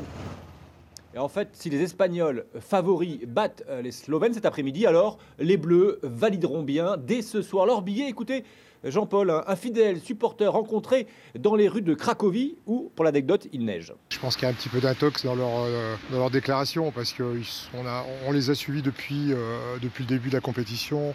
Ils montent en puissance, hein. ils sont de mieux en mieux. Bon, je pense qu'on est très confiant pour la suite quand même. hein.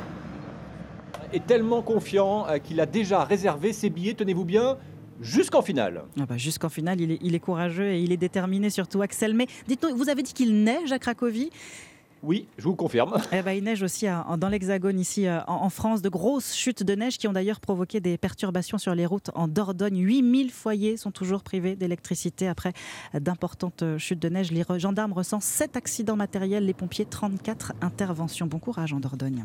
Oui, bah, bon courage aussi à Cracovie. courage à Cro- à Cracovie. Merci Axel, on vous retrouve très vite, euh, notamment dans Europe 1 À Sport. bientôt. À bientôt Axel, les Bleus ils sont très forts. Et Ils perdent beaucoup de ballons dans ce mondial, mais quelle puissance malgré Ah, tout. oui. Merci beaucoup Fanny Marceau, c'était votre journal. N'oubliez pas, à 8h30 ce matin, les signatures Europe 1. Catherine Ney va nous parler de Laurent, Berger, le patron de la CFDT. Euh, il avait tout pour s'entendre avec Emmanuel Macron. Pourtant, le courant, ça passe pas du tout. Est-ce que c'est vraiment le vainqueur de la journée d'hier, Laurent Berger? On verra ça. Et puis Eugénie Bastier pour sa revue de presse hebdo des idées sur Europe 1. Le mot de la semaine, selon elle, démographie. L'ancien ministre et maire de Meaux, Jean-François Copé, est dans un instant l'invité d'Europe Matin. À tout de suite.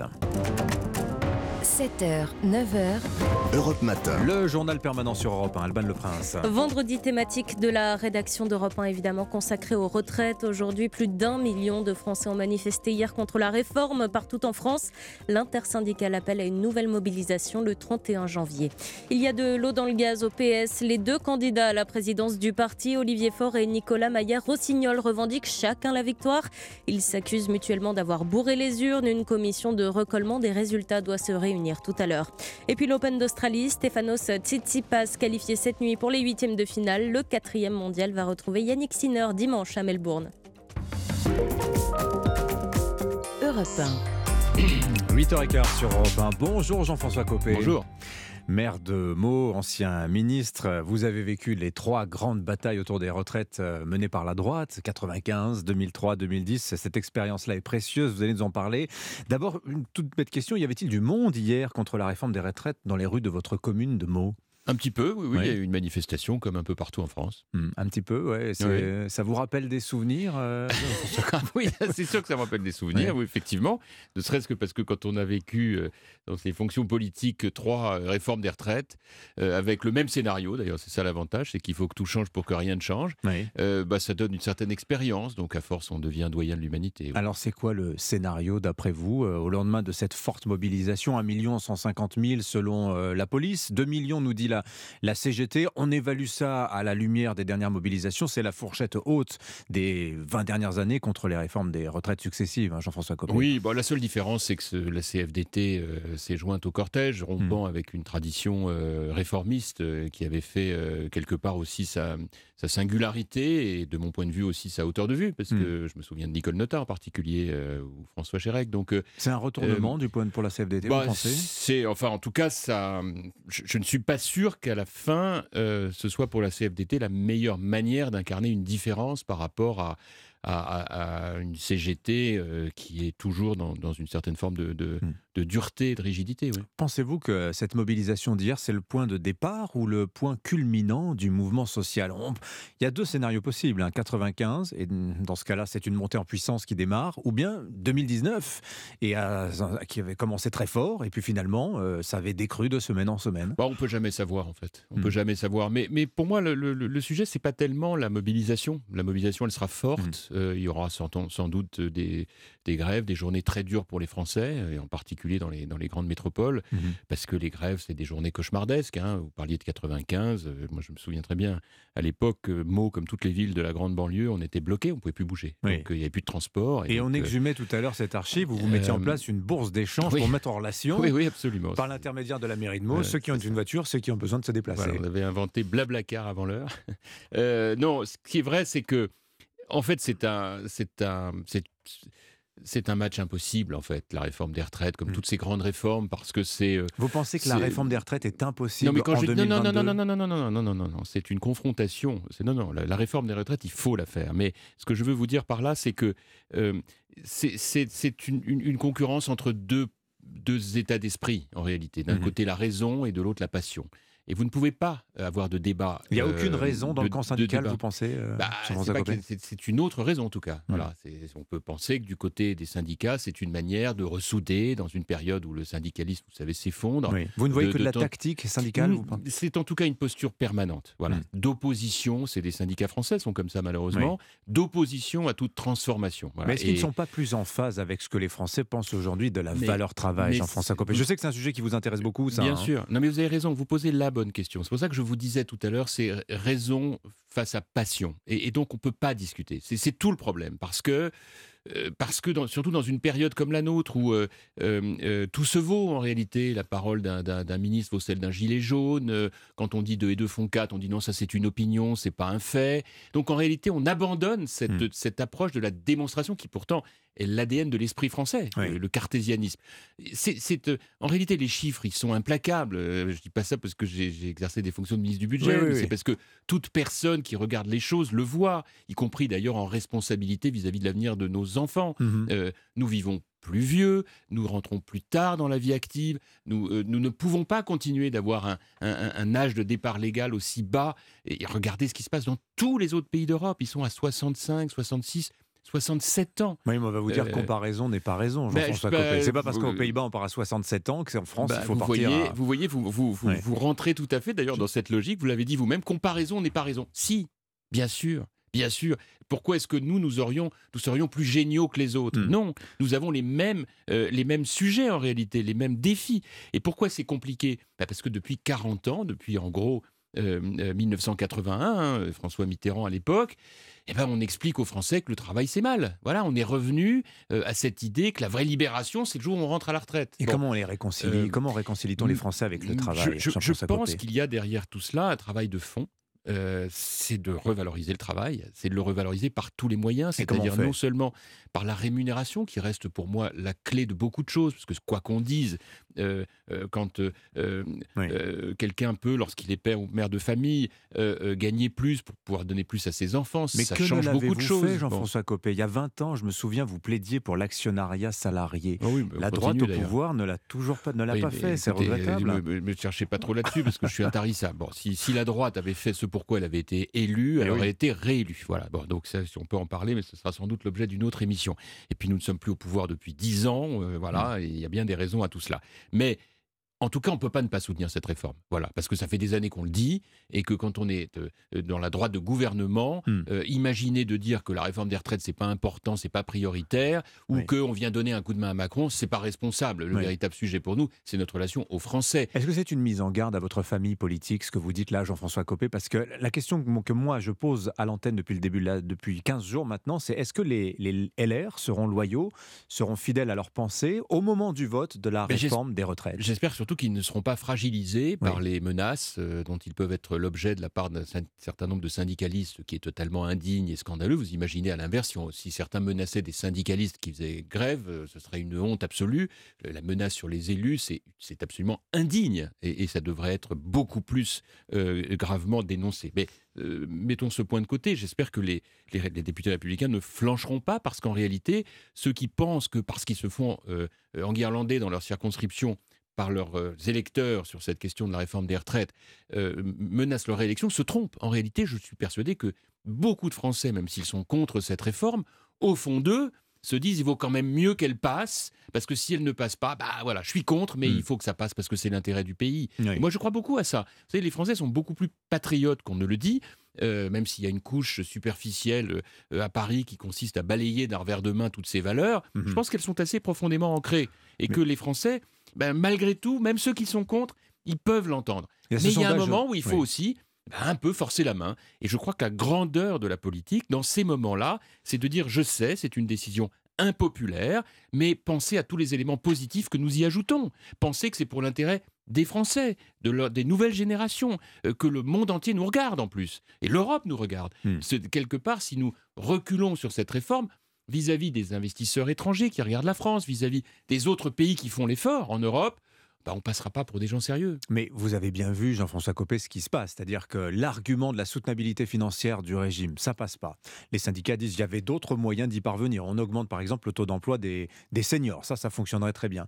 Il y a eu cet autre argument porté par Emmanuel Macron et qui a sans doute été mal compris, celui consistant à dire augmenter l'âge de départ en retraite, c'est dégager des moyens financiers pour, par exemple, financer la transition énergétique. Est-ce qu'il y a eu un échec de communication du gouvernement, pensez-vous? Je pense que c'est toujours le même discours. C'est-à-dire qu'à chaque fois qu'on fait une réforme des retraites ou de la sécurité sociale, d'ailleurs, on entend ouais, on comprend, mais enfin d'un autre côté, vous avez mmh. mal communiqué. Mais qu'est-ce qu'on peut dire de plus? Je le dis d'autant plus que je suis pas partie prenante, je suis pas au gouvernement, mmh. euh, je suis pas spécialement macroniste. Mais je veux dire, il y a un moment, il faut quand même comprendre que euh, qu'est-ce qu'on peut dire de plus que ça? La réalité, c'est qu'on le voit, on le sait. Vivre plus longtemps et partir à la retraite plus tôt, financièrement, ça n'est pas soutenable. Parce que comment est-ce qu'on finance la retraite? On le finance par le travail, puisque le travail génère des cotisations, et que ces cotisations sont engrangées pour permettre, c'est le système de répartition, de financer les retraites d'aujourd'hui et de demain. Donc en réalité, il n'y a pas d'autre solution. C'est mécanique. Donc euh, en réalité, c'est en cela que le débat est impossible, parce que on, mélange ou on oppose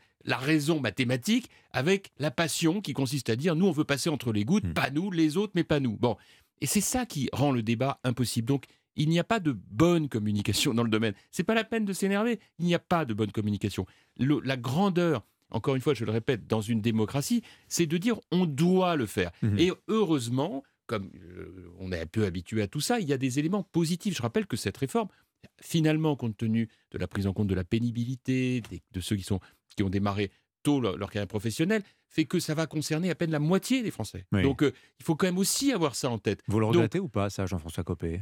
Non, mais je ne le regrette pas parce que je pense qu'il y a un vrai sujet sur la pénibilité, la vraie pénibilité, sur les carrières longues. Et puis parce que je pense que le mot n'est pas le bon. Je pense que c'est usure professionnelle. oui, ça me va très bien, bien sûr. Mais ce que je veux dire, c'est que tout n'est pas usure professionnelle non plus. Voilà, mhm. il faut faire un peu attention à ça. Mais oui, bien sûr, il y en a. Il faut en tenir compte. Et je veux dire, ça, pour le coup, c'est la grandeur de la France, d'avoir aussi cette prise en compte, comme dans le domaine de la santé. Moi, la seule chose que je demande, c'est que les Français qui nous écoutent aient en tête que ça a un coût et que ça, ça n'est pas dû.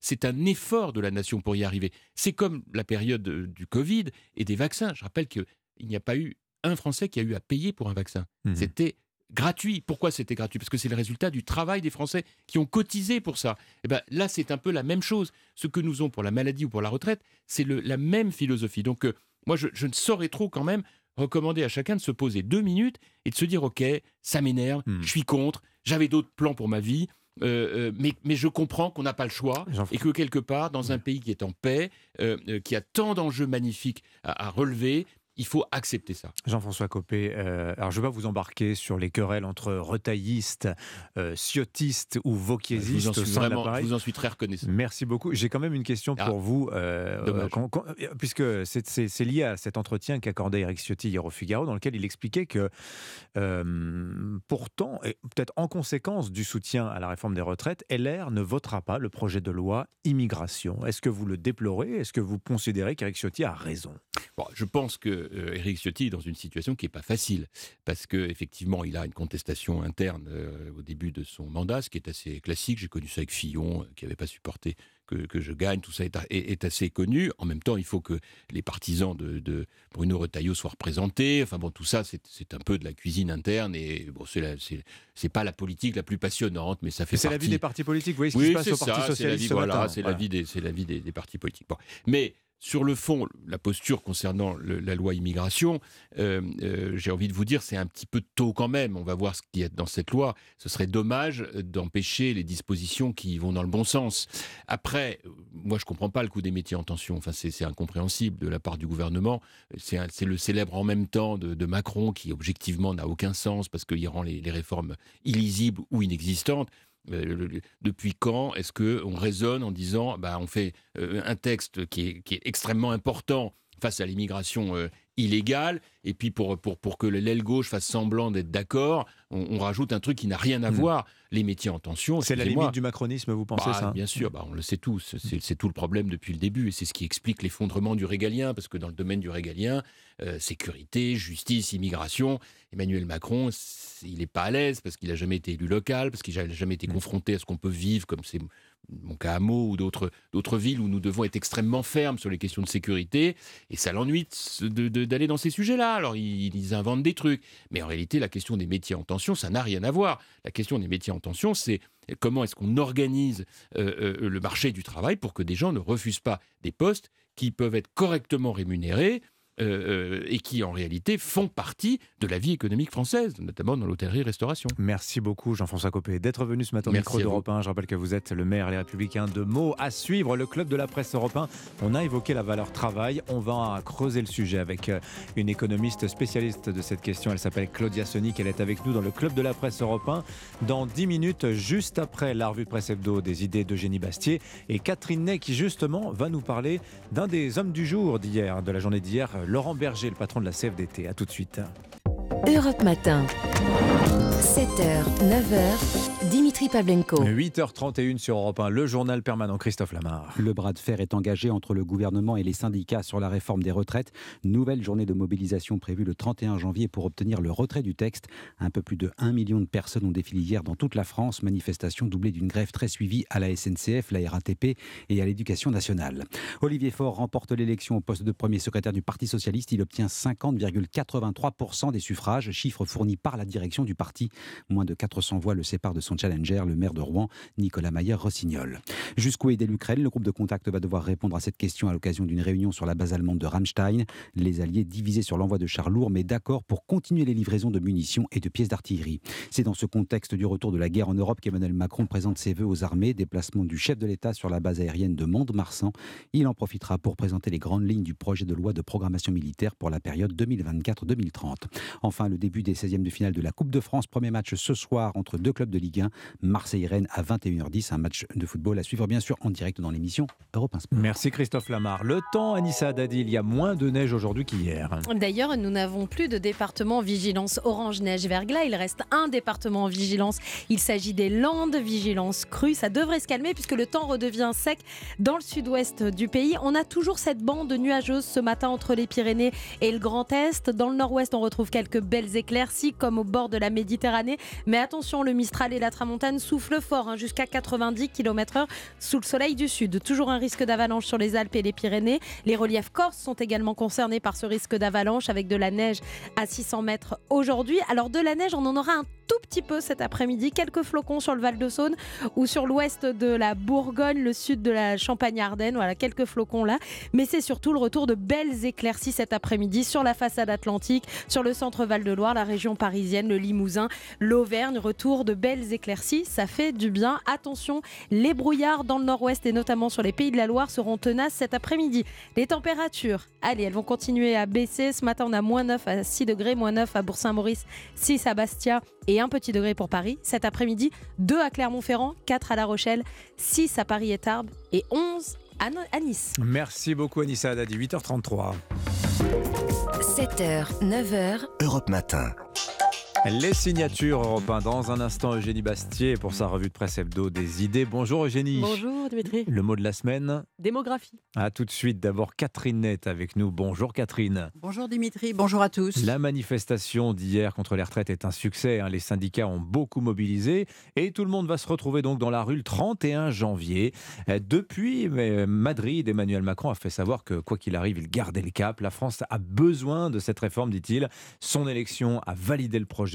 Une affirmation contestée le soir même sur LCI par euh, Laurent Berger. Oui, le secrétaire général de la CFDT, qui croit bon de, de préciser qu'il ne remet pas en cause la légitimité du président, a expliqué que si la CFDT avait appelé à voter pour lui au deuxième tour, c'était pour faire barrage à l'extrême droite et pas du tout pour valider son projet de retraite à 65 ans. Bon, on se souvient, en 2017, Emmanuel Macron avait lancé la réforme systémique à point que prenait la CFDT triomphe pour le syndicat réformiste. On allait fusionner tous les régimes. Pour un euro cotisé, chacun aurait les mêmes droits. La réforme parfaite, mais un chantier titanesque. Une usine à gaz, difficile à comprendre et encore plus à appliquer. Et le Covid est arrivé à point nommé et la réforme à point est repartie dans les tiroirs au grand courroux de Laurent Berger. Alors, second quinquennat, Emmanuel Macron revient à la bonne vieille réforme d'âge, hein, la retraite à 65 ans, au diapason de tous nos voisins. Et cette fois, la CFDT dignette. Oui, et Emmanuel Macron accuse en privé Laurent Berger d'être dans une posture, ce qui est vrai, mais c'est aussi toute une histoire. Déjà en 2010, la CFDT avait dit non au passage de 60 à 62 ans, la réforme Sarkozy. Et François Chirac, son secrétaire général, avait battu le pavé bras dessus, bras dessous avec Bernard Thibault de la CGT. Neuf manifs au compteur, plus d'un million de Français dans les cortèges déjà. C'est que le réformiste Chérec n'était pas sorti de son cauchemar. En 2003, réforme des retraites Fillon, il avait été négocié à Matignon avec Jean-Pierre Raffarin des aménagements pour ceux qui travaillent tôt. Il croyait être applaudi, tout le contraire. Ses troupes l'avaient lâché par vagues pour Sud ou FO, l'accusant de complicité avec le pouvoir. Et le Parti socialiste l'avait puni et invité à sa place Bernard Thibault à son congrès une première, mais pour lui, une humiliation terrible, une claque. Alors en 2023, Laurent Berger lui sera de toutes les manifestations comme Chérec euh, l'avait été euh, en 2010. Hein. Oui, mais alors question, est-il libre? C'est que la ligne de la CFDT lui a été imposée en juin dernier par ses congressistes qui ont dit niet au recul d'âge, niet aussi à l'allongement de la durée de cotisation que lui, Berger, souhaitait apporter à la table des mmh. négociations avec le gouvernement mis en minorité, il s'est aligné, et voilà donc un berger qui suit son troupeau plus qu'il ne le conduit. Alors Emmanuel Macron raille en privé son manque de courage qui n'arrange pas les choses, il ne le traite plus alors que du temps de François Hollande, il avait table ouverte à l'Élysée ce qui fait beaucoup de ressentiment. Et voilà finalement, Catherine, comment un syndicat réformiste exige que la France conserve la retraite à 62 ans, à, rebours de tous les pays environnants, on l'a dit. Hein. Et oui, et Laurent Berger explique qu'en France, on part en moyenne à 63 ans et deux mois, ce qui est exact, et qu'en Allemagne, où la retraite est fixée à 65 ans, on part en moyenne à 63 ans et 3 mois, ce qui est exact. Mais il oublie de préciser que les salariés qui font ce choix en Allemagne, s'ils n'ont pas cotisé pendant 45 ans, partent avec une pension incomplète, une décote de 3% par année non travaillée. Rappelons que l'Allemagne, pays le plus riche d'Europe, n'est pas le Pérou pour ses retraités. Les pensions y sont très chiches alors que globalement, il faut le dire, malgré les injustices et les inégalités, la France est plus généreuse. Alors l'autre consolation quand même pour la CFDT, l'ampleur de l'hostilité des Français à la réforme. Hein. Alors, premier syndicat, la CFDT espère, grâce à son niet, augmenter ses parts de marché dans les entreprises. Et en 2023, on va voter pour les comités socio-économiques, les comités d'entreprise. Mhm. Une bonne raison de ne pas baisser la garde et sans doute un lot de consolation. Ah oui, il y a un petit enjeu électoral pour les syndicats, évidemment. Merci beaucoup, Catherine. On retrouve demain matin, demain samedi, pardon, dans les grandes voies. Et puis, euh, pour votre week-end, tiens, Europe 1 vous a sélectionné deux podcasts, notamment l'un des vôtres, Inséparables, les deux derniers épisodes. Alors, c'est pas vous, Catherine, c'est Michel Cotta, votre complice des grandes voix, qui nous fait découvrir le binôme de la seconde cohabitation, Jacques Chirac, Lionel Jospin, et puis un couple à l'histoire romanesque aussi évidemment, les époux Daniel et François Mitterrand. On passe à la revue de presse hebdo des idées. Rebonjour Eugénie Bastier. Ce matin, vous nous parlez d'un sujet essentiel qui a fait l'actualité euh, cette semaine. Mais alors, les connexions, malheureusement, ne sont pas bien faites. C'est la démographie. Oui, il y a trois choses importantes en histoire. Premièrement, le nombre. Deuxièmement, le nombre. Et troisièmement, le nombre. C'est une réplique du film culte Le déclin de l'Empire américain. Alors, avoir les chiffres de la natalité en France, 723 000 naissances en 2022, point le plus bas depuis 1946, on se dit que notre histoire ne va peut-être pas dans le bon sens. Pourtant, la natalité est l'impensé des politiques publiques. Regardez les, deux prochaines grandes réformes de notre pays, les retraites et l'immigration. Hmm. La démographie y est centrale.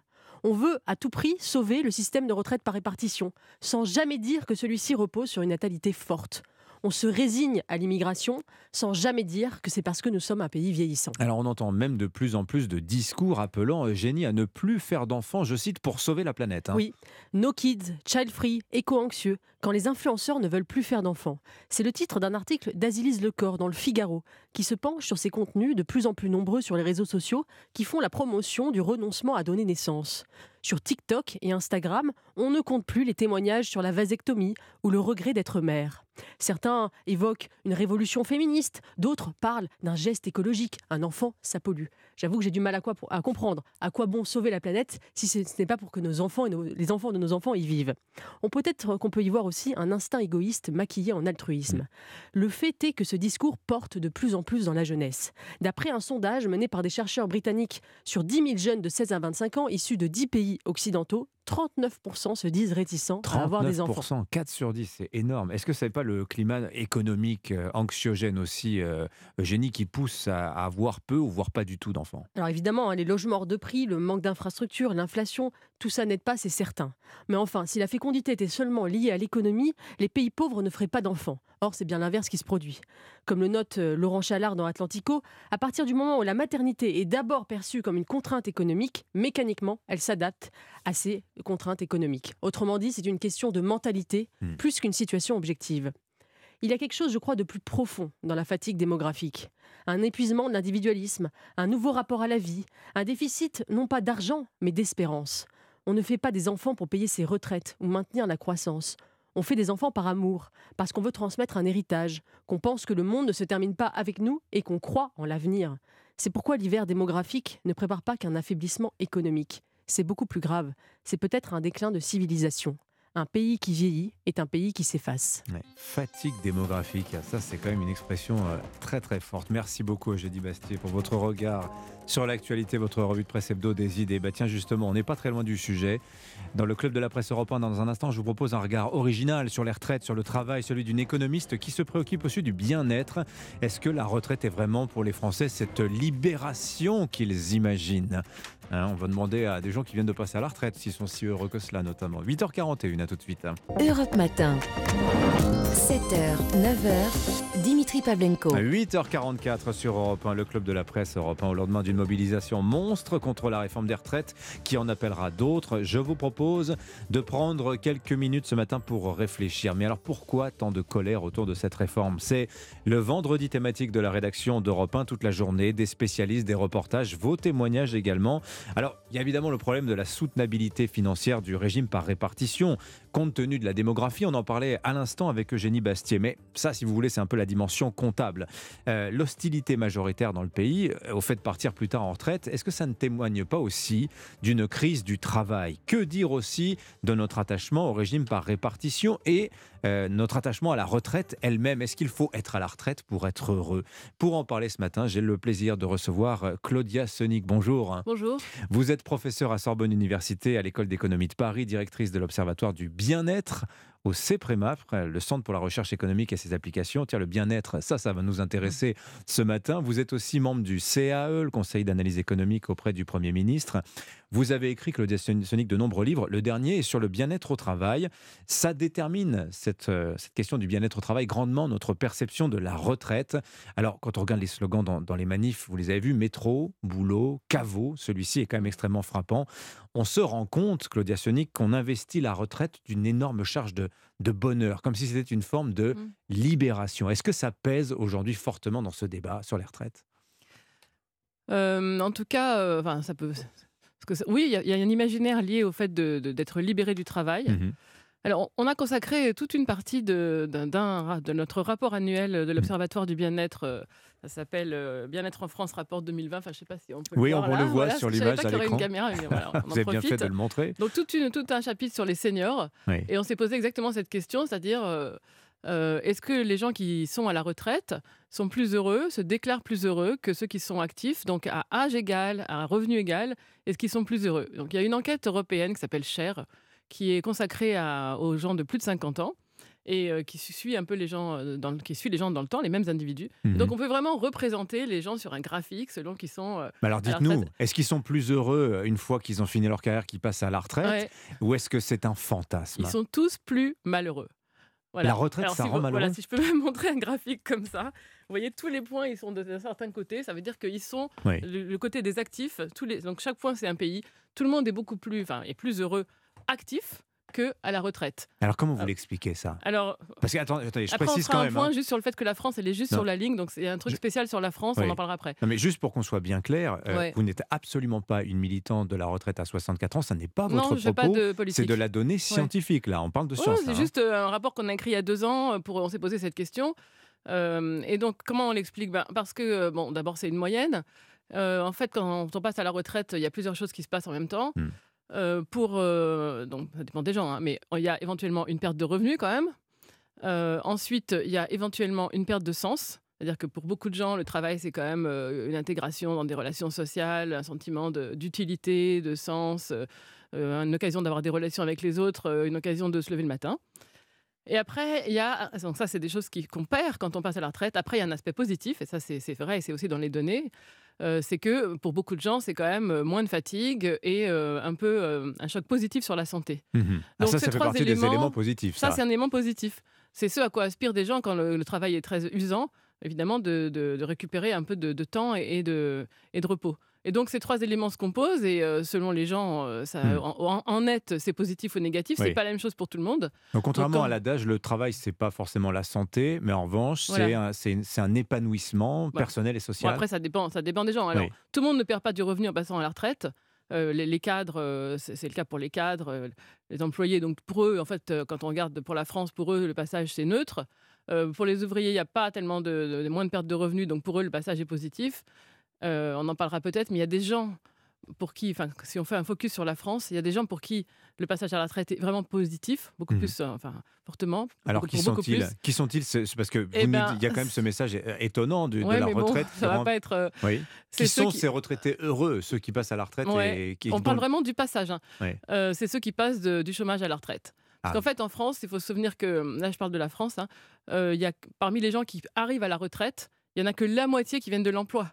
L'autre moitié, ils viennent soit du chômage, soit de la pré-retraite, soit d'un mix entre euh, Oui. C'est ce fameux taux retraite, d'emploi invalidité. très faible de Voilà. 60, 64, Et donc, en fait, 33%. quand on est au chômage, il y a quand même une certaine stigmatisation. Et quand on passe à la retraite, bon, bah, c'est un statut beaucoup plus normal. Et euh, Ouf. donc, et donc on en n'a fin plus de compte, cette cible là, dans le dos ou sur le front. Ouais, et donc là, c'est un, un facteur de. Voilà. Pour c'est c'est- l'effet est, est net. Pour les autres, ça dépend vraiment des. Ça dépend de, de- de qui on parle. Mhm. Et voilà. Donc, euh, en fait, euh, est-ce qu'il n'y a pas aussi le fait qu'en France, euh, parce, parce que quelque part, je trouve il y a quelque chose d'assez étonnant dans, dans ce, que, vous- ce que vous nous dites, Claudia Sonic, c'est que euh, on idéalise beaucoup la, la- la retraite. Vous l'avez dit, c'est la libération, c'est les grandes vacances qui, qui ne s'arrêtent jamais d'une certaine manière. C'est cette espèce d'été indien de, de la vie. On idéalise un petit peu cette retraite. Or, c'est vrai, vous avez sûrement, euh, vous, chers auditeurs, dans votre entourage, des gens qui sont passés à la retraite et puis qui se sont mis à déprimer, en fait. Il y a des gens qui ont, été- qui ont été très heureux, ils ont Bah. pu cultiver leur jardin. Et il y en a beaucoup qui, comme vous le dites, euh, bah, se sentent pas bien finalement et traversent une phase un peu pénible qui peut durer parfois un à deux ans. hein. Bah là, on le voit très bien. Là, c'est toujours si je fais euh, référence à mes propres travaux, enfin à nos propres travaux de l'Observatoire du bien-être. euh, Vous voyez ces graphiques là.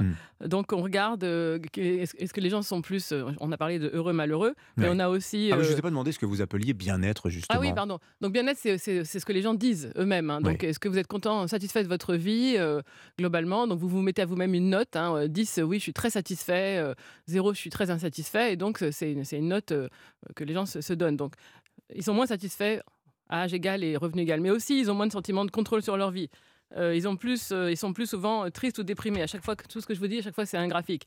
Il y a- le risque dépressif est franchement plus élevé quand on est à la retraite. Encore une fois, à- pour le même âge et le même revenu. Euh, sentiment de solitude, euh, c'est très très clair. Oui. Euh, Alors ça, etc. ça, ça pose beaucoup d'organisation de la, de la vie sociale, justement, de ce que l'on fait une fois que l'on arrête de, de travailler, enfin, quand on, on quitte le salariat, enfin, qu'on passe, qu'on bascule dans la retraite, qui n'est pas forcément synonyme d'inactivité. Mmh. Mais comment vous expliquez, avec votre regard de économiste et sociologue à la fois, cette hostilité franche au report de l'âge légal de départ? Pourquoi c'est la mesure qui cristallise autant les passions? Ah bah, je crois que ça, c'est devenu un chiffon rouge. En fait, Euh, les gens ont développé une allergie à l'idée de, de, de mesure d'âge. Mm. Et euh, c'est aussi un moyen de, de se réunir. euh, Mais c'est cette idée de, travailler plus dans la vie, de se dire il va falloir abandonner deux ans de retraite Bah, en fait, à- on à- a- dans l'existence? Bah, je crois que imposer quelque chose, enfin, c'est imposer, ça contrarie les plans des gens éventuellement. Et donc, euh, on a l'impression qu'on leur demande de travailler plus longtemps pour, euh, sans, sans contrepartie. Mais euh, bon, en France, il y a quand même ce point vraiment important, enfin, qui est lié finalement, euh, qui est que euh, par rapport à tout ce que j'ai dit sur le- la comparaison entre les actifs et les retraités, la France est un peu spéciale parce qu'elle se situe juste à l'intermédiaire. Donc en fait, il y a pas vraiment de il y a moins de différence en France entre les actifs et les retraités du point de vue du bien-être, etc. La vraie différence, c'est l'âge. C'est plutôt en dessous ou au-dessus de 50-55 ans. À cause de ce taux d'emploi qui est vraiment très faible, quand on regarde le taux d'emploi des 20 euh, enfin, 25-50 ans, 55 ans, euh, c'est euh, oui. 88%. 55-65, on tombe à 66. Donc, en fin de compte, il y a un tiers des gens qui, qui, qui disparaissent de l'emploi. Ça donne une Ah, explication. voilà. Et, Ça- et ça- encore, oui. là, c'est de l'emploi. Donc, il y a tous ceux qui sont euh, indépendants, etc. Donc, mais les salariés, c'est encore clé. pire. Ça Bah, livre c'est une clé à notre débat. C'était, on se dit, Ouais. mais comment vais-je durer jusqu'à 64 ans si déjà atteindre 62 dans l'emploi, c'est si Bah, compliqué C'est pour ça en que des mesures qui aménagent euh, le- la possibilité de, de travailler euh, plus longtemps, de passer progressivement à la retraite, d'aménager aussi. euh, peut-être que la question, c'est peut-être pas de te faire toujours la même chose jusqu'à la retraite et puis ensuite plus rien. Mhm. Peut-être que ce qui serait la, la question, c'est Oui. comment faire un peu autre chose, comment faire peut-être un peu moins. Ah bah, on, On- voit on- aussi le plébiscite dans les sondages des mesures, par exemple, de retraite progressive, l'idée d'un ouais. mi-temps dans les deux dernières années. Alors, j'ai- j'aimerais aussi vous poser une question sur le, le- le système de, de répartition. Mhm. On voit qu'il y a un attachement extrêmement fort à ce système-là, alors qu'on sait que précisément euh, le, point faible, c'est la démographie, que si on laisse faire les choses, bientôt, il faudra soit surtaxer les actifs pour payer les pensions des retraités, ou bien que ceux-ci acceptent d'avoir des pensions euh. Ouais. qui soient euh, nettement euh, rognées. Comment vous expliquez cet attachement au système de répartition? Et puis, en creux, le- en- le- l'envers, si je puis dire, c'est euh, ce refus absolu euh, du système de capitalisation qui, on voit tous les exemples internationaux, ça fonctionne extrêmement bien. Bah, la répartition, euh, d'abord, ça fait partie du système de, l'État-providence, c'est-à-dire la, la production d'un- bien commun, euh, d'un fonctionnement commun et le même pour tous, euh, donc, qui est un peu quand même la marque de fabrique de beaucoup de pays d'Europe et notamment de la France. Ensuite, dans le système de répartition, il y a deux aspects. Il y a un aspect assurance, c'est-à-dire je, je m'assure pendant que je suis actif pour euh, avoir des revenus quand je serai euh, retraité, mais il y a aussi un, un- un aspect de solidarité et de redistribution. Donc ben, les, les pensions sont capées, etc. Donc ça, les, les Français, ils sont attachés. C'est, un, élément de solidarité. C'est toute la noblesse du système, Voilà. évidemment. ouais. Et puis après, euh, le refus du système de capitalisation, bah, c'est que pff, les individus euh, n'ont pas envie de jouer à, à la bourse. Tout le monde n'est pas, euh, Hmm. n'a pas envie de, de- de réfléchir, prendre des risques, etc. Bah oui, mais là, Or, quand le même, système de répartition, Ouais. c'est un système où tout le monde participe à la même assurance. Le principe de l'assurance, c'est la loi des grands nombres. Donc, plus on est tous ensemble très nombreux dans ce, dans ce système d'assurance, et plus les risques sont euh, amortis, ils sont, ils sont, ils sont décorrélés. Bah oui, mais alors là, je vais citer un autre pan de vos travaux. Vous avez beaucoup écrit sur le rapport des Français à l'argent. Vous avez dirigé un ouvrage collectif sur ce sujet qui date euh, il y a- il y a 2-3 ans. Livre absolument passionnant. Et alors, la thèse de, globalement que vous défendez dans ce livre, c'est que le- les Français sont en rapport un peu bizarre à l'argent. On condamne les milliardaires. D'ailleurs, c'est à eux qu'on pense, qu'on pense à taxer Mmh. pour, euh, quand il s'agit d'aller piocher, d'aller d'aller restaurer l'équilibre financier Ils du le proposent système. eux-mêmes hein, Ouais. récemment. Mais vous expliquez que euh, en Fran- la- le rapport à l'argent est compliqué. Les Français euh, ont un rapport ambigu. L'argent, c'est le moyen de s'émanciper, pensent les Français, de conserver sa, quali- sa qualité de vie. Et c'est important pourquoi? Parce que ça permet, à un moment où les Français ont perdu confiance en l'État, de se sauver soi-même d'une certaine manière. Je- je- je- c'est à gros traits la, thèse que vous expliquez, issue de vos travaux sur les Français, le rapport à l'argent. Bah, moi, je- quand je comprends ça, je me dis, en fait, les Français devraient souscrire à l'idée de la capitalisation si l'argent, c'est le moyen de se sauver soi-même. Bah, encore une fois, dans la capitalisation, il y a un aspect euh, individuel et il y a un aspect risque. Et euh, bah, Ah, c'est peut-être ça. les économies, oui, voilà, les, gens n'ont pas envie de, de- de prendre un risque individuel comme ça. Avec, euh, enfin, il faut quand ils ont des revenus faibles, euh, ça, ça correspond pas. Mais à leur situation. ouais. Bon après, enfin, ceux qui vont plus, ceux qui peuvent et qui ont envie de, de- de s'assurer d'autres manières, soit en épargnant, soit en investissement dans des fonds de pension, soit en achetant leur logement. Souvent, Mm. c'est ça hein, le, le- Ouais. le- le motif de précaution euh, pour la retraite. Le font, bien sûr. Mais dans les enquêtes que vous avez menées, justement, dans votre euh, travail sur le rapport des Français à l'argent, ressort beaucoup cette idée, cette idée qui est assez largement partagée par les Français, et ça, on n'en parle jamais, c'est beaucoup de gens pensent que les règles du jeu en France ne sont pas les mêmes pour tous. Est-ce que ça pèse, vous pensez, aujourd'hui, dans ce- cet attachement au système par répartition, dans cette hostilité à la capitalisation? Bah, les règles du jeu sont pas les mêmes pour tous, euh, bah, parce que vous, vous faites référence aux régimes spéciaux, au fait que les durées de cotisation. Ah non, je euh, pensais là dans le fait, dans le, voilà, c'est dans l'esprit général en France, on se dit, on croit ça, il y a cette conviction-là, qu'il y en a qui sont plus égaux que d'autres, comme disait Coluche. Bah, les- en fait, enfin, par rapport à ce que vous dites, les Français sont attachés au système de répartition, même si dans le système de répartition, il y a des dispositions qui, qui varient un peu selon Mm. les professions, selon qu'on est public, privé, selon etc. Bah, malgré tout, euh, ça c'est l'héritage de l'histoire.